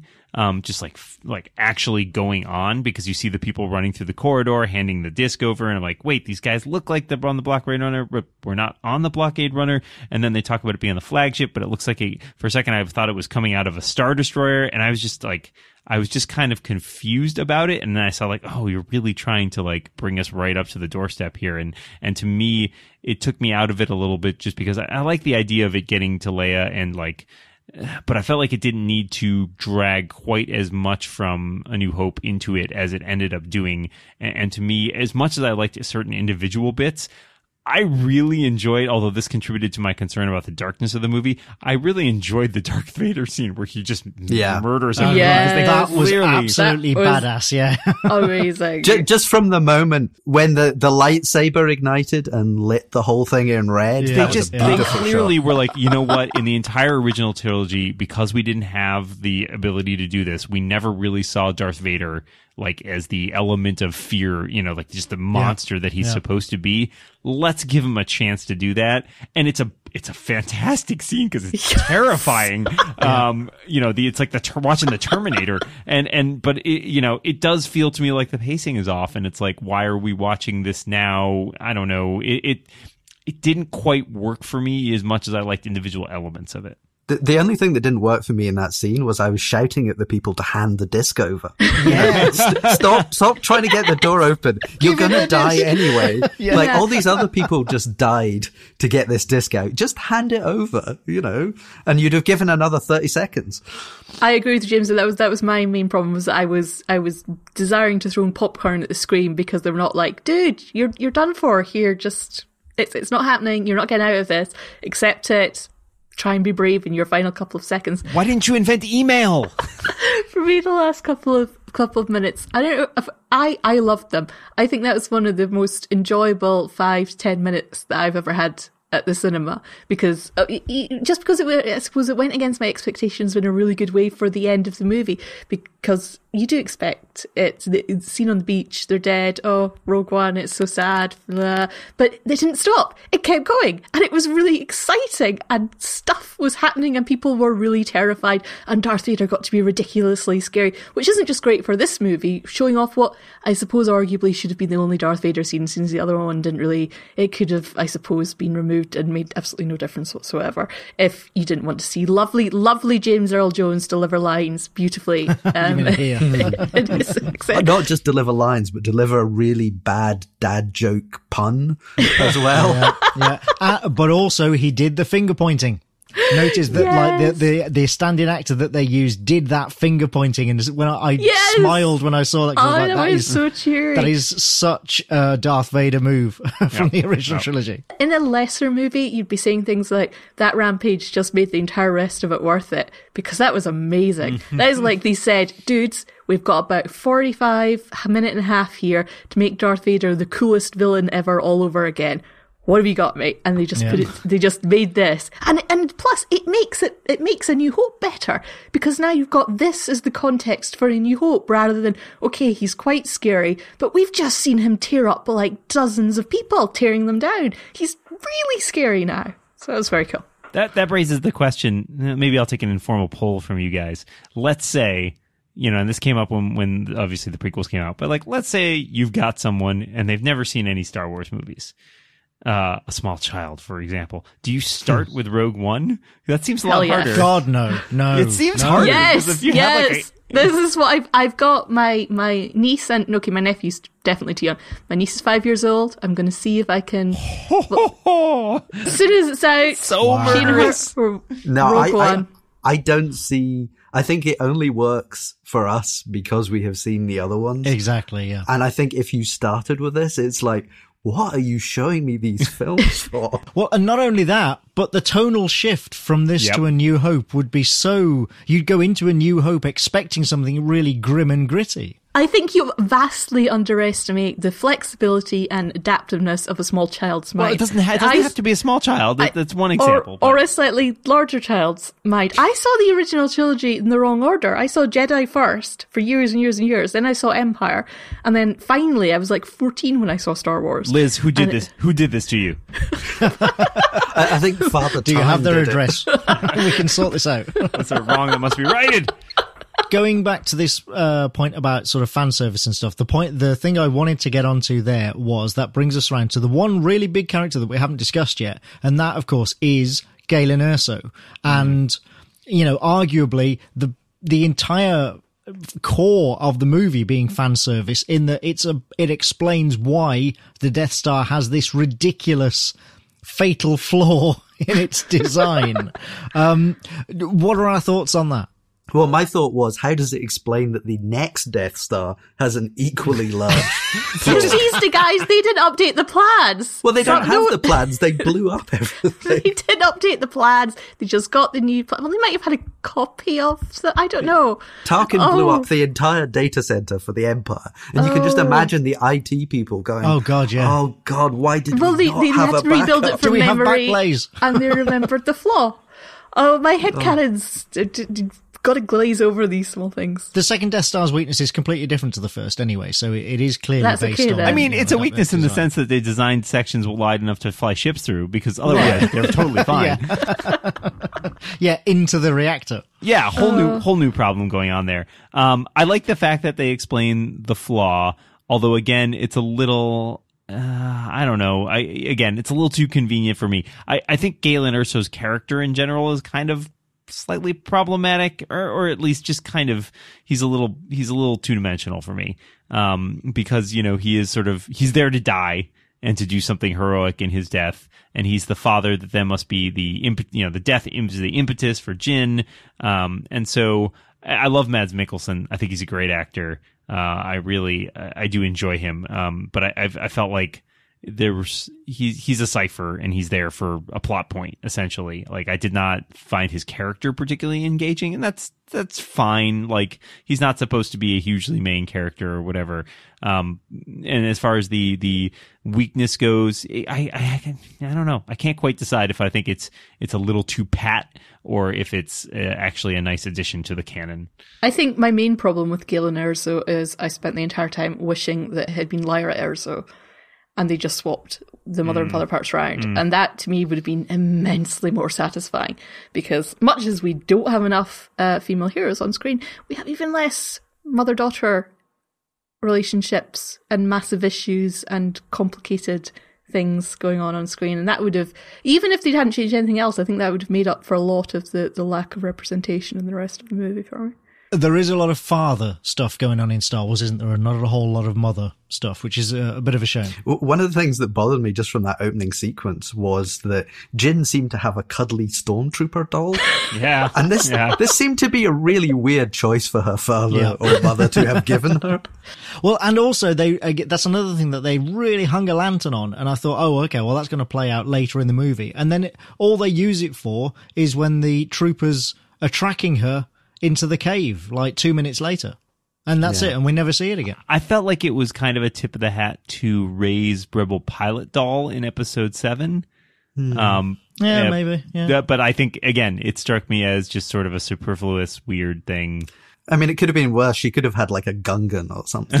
Oh, oh, painful. the weirdest thing, I mean, I, I agree, Mads Mikkelsen is great, uh, and he performed the character really well, even though the character was, yeah, kind of underwritten and had weird motivations and didn't explain himself very well and whatever. Um, but it also led to a really strange disconnect that, uh, again, I sort of only really realized watching it the second time, which is there's this strange disbelief uh, that this is true because Jyn is the only one who sees the message and what have you. But there's no disbelief that the Death Star exists. Like uh, in the Rebels, they're all quite prepared to believe that the Death Star exists, even though none of them have seen it. But the idea that there might also be a flaw in it, and that yeah, the the chief scientist may have you know actually been a, a bit of a traitor and put this thing in there. They argue about that without ever actually saying, "Do we even know this thing is real?" kind It's of bit, bit of confirmation bias there, where they're like, "Yeah, we totally believe the Empire would do anything big and evil and make the biggest weapons ever." Oh, but we don't believe there'd be some convenient helping out of us that we have a chance to go up against it. Don't be silly. Well, and in that case, they should at least believe it's a trap, right? Like you know, because that's that's a thing that the emperor would easily do.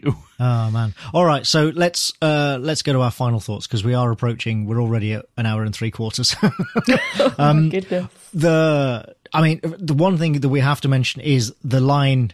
You know, this is a rebellion, isn't it? I rebel isn't in there, and that is a travesty, in my opinion, because that is delivered so well in hmm. the scene that apparently landed on the cutting room floor. And I thought just was such a great kind of insight into this character. And it fit, you know, she still is that sort of character. It would have fitted so well. I do not understand why that didn't make it in. I'm I'm assuming that not like in the Blu-ray release, but maybe ten years from now in the Blu-ray In the release, special Yeah. edition, in the in the super In the special edition. holographic It's redi- so. Yes. annoying. We have to wait so long. I mean, hopefully we're going to find out eventually, but we have to wait like a decade before we get the proper behind the scenes interviews. Yeah, and uh, because extras. there'll be the, the story of exactly where they were trying to go and what changed. Actually, and- the thing that annoys me most is I'm sure there was a shot with her like in cuffs in the rebel base, Yes, Yes. and that was. just gives a whole different. Oh, it's so annoying. I wish they'd just tell us what the other version is. Yeah, well, I mean, and this is the issue with the reshoots, isn't it? Is that we just don't know. yeah, we don't know if the reshoots were something that was in- completely like changed the way that, substantive or just like a re, or if it was just pick up Right. shots and Yeah. Yeah, whatever. and and I think it is. It's possibly they felt like that line just didn't fit anymore in the way that the conversation plays out, and I could kind of see that based on the way they do it. Um, but I agree that I was kind of waiting for it, and it was like, "What what's up, guys? You had like Yeah. four things on which you sold this movie, and none of them are in the Oh. movie." Right. but definitely go and watch it again because then you, Yeah. you're freed from that yes. and you can just enjoy enjoy the film. Absolutely. I enjoyed it much more the second time round Yeah. than the first for exactly that reason. Yeah. Um, it has also convinced me I am going to go blind on trailers from here on. Uh, because if they are prepared to mess around with stuff this much, you know, to sort of put out a trailer and then say, oh, actually, no, we're going to cut loads of that stuff out. And because we're changing the tenor of the movie, we've decided. I mean, and that's fine, you know, there's, I'm not saying they shouldn't do that. But as a result, like, all it did was set me up for disappointment because there were so many things in that trailer that I thought, yes, yes, that looks amazing. I can't wait to see that. And then never did see it. Um, that, you know, and that's entirely my fault. That's entirely on me. But yeah, as a result, so I've decided I'm just going to go blind on trailers from here on I, out. don't- I just I just love trailers so much. This is the only this is the only trailer for a new movie that I've watched in like six months because it's so difficult for me to get to the cinema that I basically I never see movies when they come out unless they're Star Wars. Um, and it's it's desperately annoying that it's the one trailer that seems to have fibbed the most or misled slightly Yeah. the people that this is the one. I can't see them doing it again. I mean, like, there's no doubt people are, there was been probably lots of internal discussions uh, in Lucasfilm about it. But, you know, when the episode 8 trailer hits, you know, if they do it again in the episode 8 trailer, then yes, I'm, I'm with you. There's stuff in the Force Awakens trailers that is not in the Force Awakens. Oh, d- d- don't, don't ruin the films for me. sorry, sorry, didn't mean to say it. But they're not huge moments. They're not Uh, huge moments. and there there isn't, as far as we're aware, anyway. There's nothing in there that was literally created for the trailer, Yes, knowing full well that it was never going to be in the movie. yeah, I think they're mostly cutscenes. Yeah, To be fair, it's not unusual with trailers for them to occasionally use alternate takes of lines that are more succinct or to cut bits of dialogue together to make something, you know, just Yep. because obviously you've only got a very few number of seconds in a trailer to get a story across. Fine. That's, that's all well and good. But actually creating a whole special effect yeah. that is really significant, uh, that you know full well is never going to be in the movie, that's, yeah, that's kind of beyond the pale for me. That's yeah. a different, yeah, it's a different thing entirely. And a lot of these cases too, you know, keep in mind trailers obviously come out a year, months before a movie, and sometimes there isn't a final cut locked at that point. Sure, Uh, probably sure. usually there isn't a final cut locked at that point. So there's always going to be some play with what makes it and what doesn't. But I agree that mm, creating something whole cloth is is just like it's it's weird. It's weird. I think if you can cut an entire trailer out of footage that hasn't been used from other trailers, then yeah, it, it's a problem. Right. Yep. Okay, so so here's my final thought. As again, you know, we've nitpicked it to death, but I really, really did like this movie a lot, and I will see it again, and I will be buying the Blu-rays and all that sort of stuff. And here's the thing: more than anything else, what this movie makes me want is a live-action TV series about characters like this, about the characters on the edges, about the rebels and the rogue traders and all the people that aren't the focus of the saga to explore them a little better because uh, you know a lot of the things that we've talked about here a lot of the nitpicks are things that if this was a TV show they would have time to explore all of those things and go into that depth and go into that detail and we would get to know these characters better and I just think you know that would be really good and you know like I say I know we have Rebels and Clone Wars but a lot of people simply will not watch an animated series no matter how good it is The idea of Rebels as a live action is just like, oh, that would be. even budget wise, you know, TV has the budget for good live action effects these Yeah. days. They could, okay, it wouldn't be as grand as the fine, as the movies, no, but they could totally pull it off. Yeah, I mean, I think the, and even if they could only pull off a few big effect shots in an episode and the rest of the time, you know, people actually had to talk to each other and have character, Well, like Battlestar Galactica. Yeah. Yeah. except without the end. Right. yes, God, yes. Oh, dear. All right, Liz, what are your final thoughts? Uh, my final thoughts are that I think that Ben Mendelsohn's cloak or Orson Krennic's cloak deserves credit of its own, and Ben Mendelsohn deserves amazing credit for making that cloak work for every bit of video space Great. that it had. That was It another cut scene where I we know, never saw I know. him walking Yeah. through the Oh, water. I know, I Oh, yeah, It was I the worst. It was just you Oh, cut man. power, you cut a great cloak scene. What were you thinking? But luckily, there were many other cloak scenes to make up for it, and it really was amazing. Every time he was walking, that was an excellent cloak. Well done, costuming for that. And the other thing that I was I just loved in this movie was when Admiral Raddus, the Mon Calamari in charge of the Rebel fleet, came on.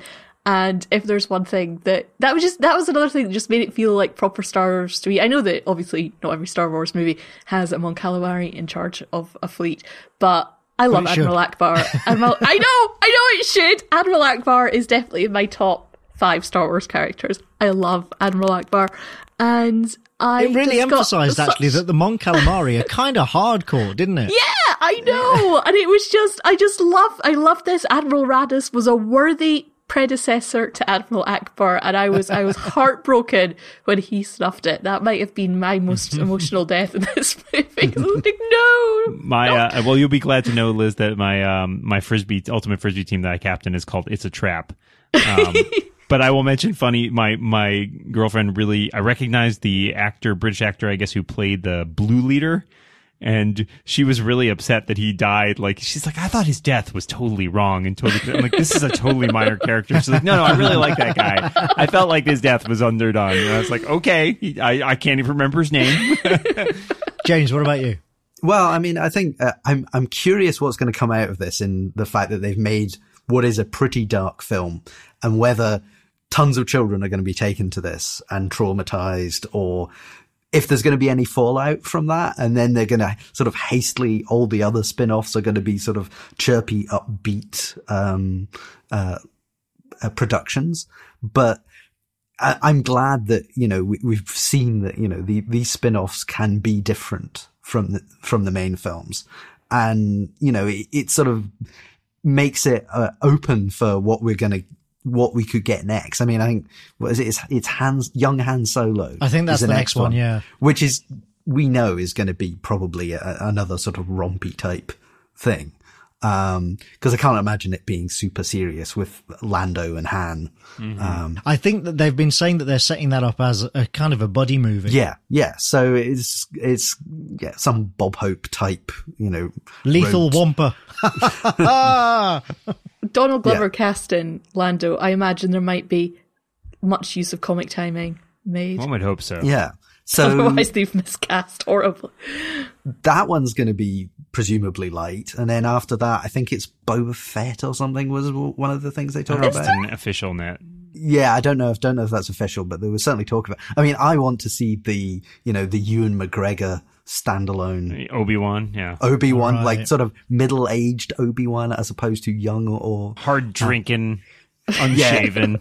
in his cave, just Just in his cave, chilling for ninety In his minutes. Jedi It's cave. a, it's an it's an art movie, I, I would actually watch that. black and white, Um, no dialogue. but yeah, I mean, I I think what this film demonstrated was that you can do this, uh, and it seems to have made a lot of money, at least in the opening weekend. oh yeah, so, yeah. um, I'm hoping. I mean, th- there there is a thing that I do fear is that like we are going to get a Star Wars film every year for the rest of our lives, Oh, I don't think there's any question about it. I'm okay yeah. with it right now. Sorry, guys. and at some point. Uh, you know, are we just going to be like, oh, well, it's another one of these, and now they're doing three of them a year. It's not as special, but certainly this was special, and I enjoyed it, and I'm I want to see more. Yeah, I agree that one of the best things to come out of this is the broadening of the palette because again, those of us who've played the computer games, the role playing games, that sort of, you know, like read the transmedia novels, um, we know that there is scope for more than just the saga style epic uh, you know, traditional Star Wars stories within this universe, and that they can still be really good, even though they're very tonally different to the main saga movies. So I'm glad that this has been successful, and I'm glad that it did take quite a different tone. Maybe not as different as it could have been, but still different enough to, yeah, show that this is a broad church, if you like. You know, this is a broad universe that can uh, accommodate lots of tonally different stories that can still feel very much like Star Wars. Like there was never any question that you were watching a Star Wars movie, even when they were in Jedha City. You know, it still very much felt like a Star Wars movie, and I think they pulled that off really well. And I hope, as you say, that they kind of, you know, going forward, that they take that lesson and go, okay, what else can we do? Let's push at the edges a little here and sort of explore all this fertile ground around the central core Star Wars movies. Yeah, I, I just want to say I agree very much with your your feeling about the um, this opening of a much broader universe, and I'm I personally am really looking forward to seeing it again in a theater without subtitles that isn't doesn't have an intermission halfway through, also, which is a little You're right, weird. yeah. Um, and and I, I'm I'm very excited. I love the sort of people on a mission movies like Guns of Navarone and Where Eagles Dare, that kind of thing. And I think this did a nice job of capturing a lot of the feeling of those. Uh, and, and having as someone who has consumed much of the transmedia properties over the years, I'm always excited to see new types of stories told. Would love to see a live action movie that's or a live action TV series that's somewhere in this vein. Um, and frankly, you know, would like to see some some book. You know, if anybody, if Lucasfilm wants a a, a Rogue Squadron, like some new Rogue Squadron books, um, I'm available. My you can find my agent. It's it's cool. we, we can do that. Um, but I overall I, I enjoyed this a lot. I, I'm looking forward to going back and seeing it a second time without as critical an eye. Uh, and I think you know this will this will be a, a worthy installment. And, and I love the way that it's kicked off the anthology series. And I'm I'm looking forward to more. Fifth best Star Wars. There's your title right there. Before we go, I'll finish with a comment from somebody on John Scalzi's blog discussing the movie. he, he says, I'll quote, I'm glad that Disney recognizes what Star Wars movies are all about. Ships. Ships taking off. Ships sailing through space. Ships landing. There may not be time for character development, plot smoothing, or even letting someone finish saying something at the end of a scene before the music swells and overpowers the dialogue. But by God, anytime anyone goes anywhere, we will see them board, launch, fly, land, and disembark from their ships every single time. That sums it right up right there. Seems legit. All right. So on that note, uh, thank you to my fellow panelists and Rebel podcasters, Liz Miles. Thank you very much. Thank you. James Thomson, thank you for being here. I can survive in space. Ah, yes. well done. Uh, and uh, Dan Moren, of course, thank you for uh, staying awake. Uh, I I am one with the force, and the force is with me. Uh, so uh, thank you for listening, everybody else out there. Uh, happy holidays, because this episode will probably be the last one, or one of the last ones, certainly before the uh, holiday season. And of course, may the force be with you.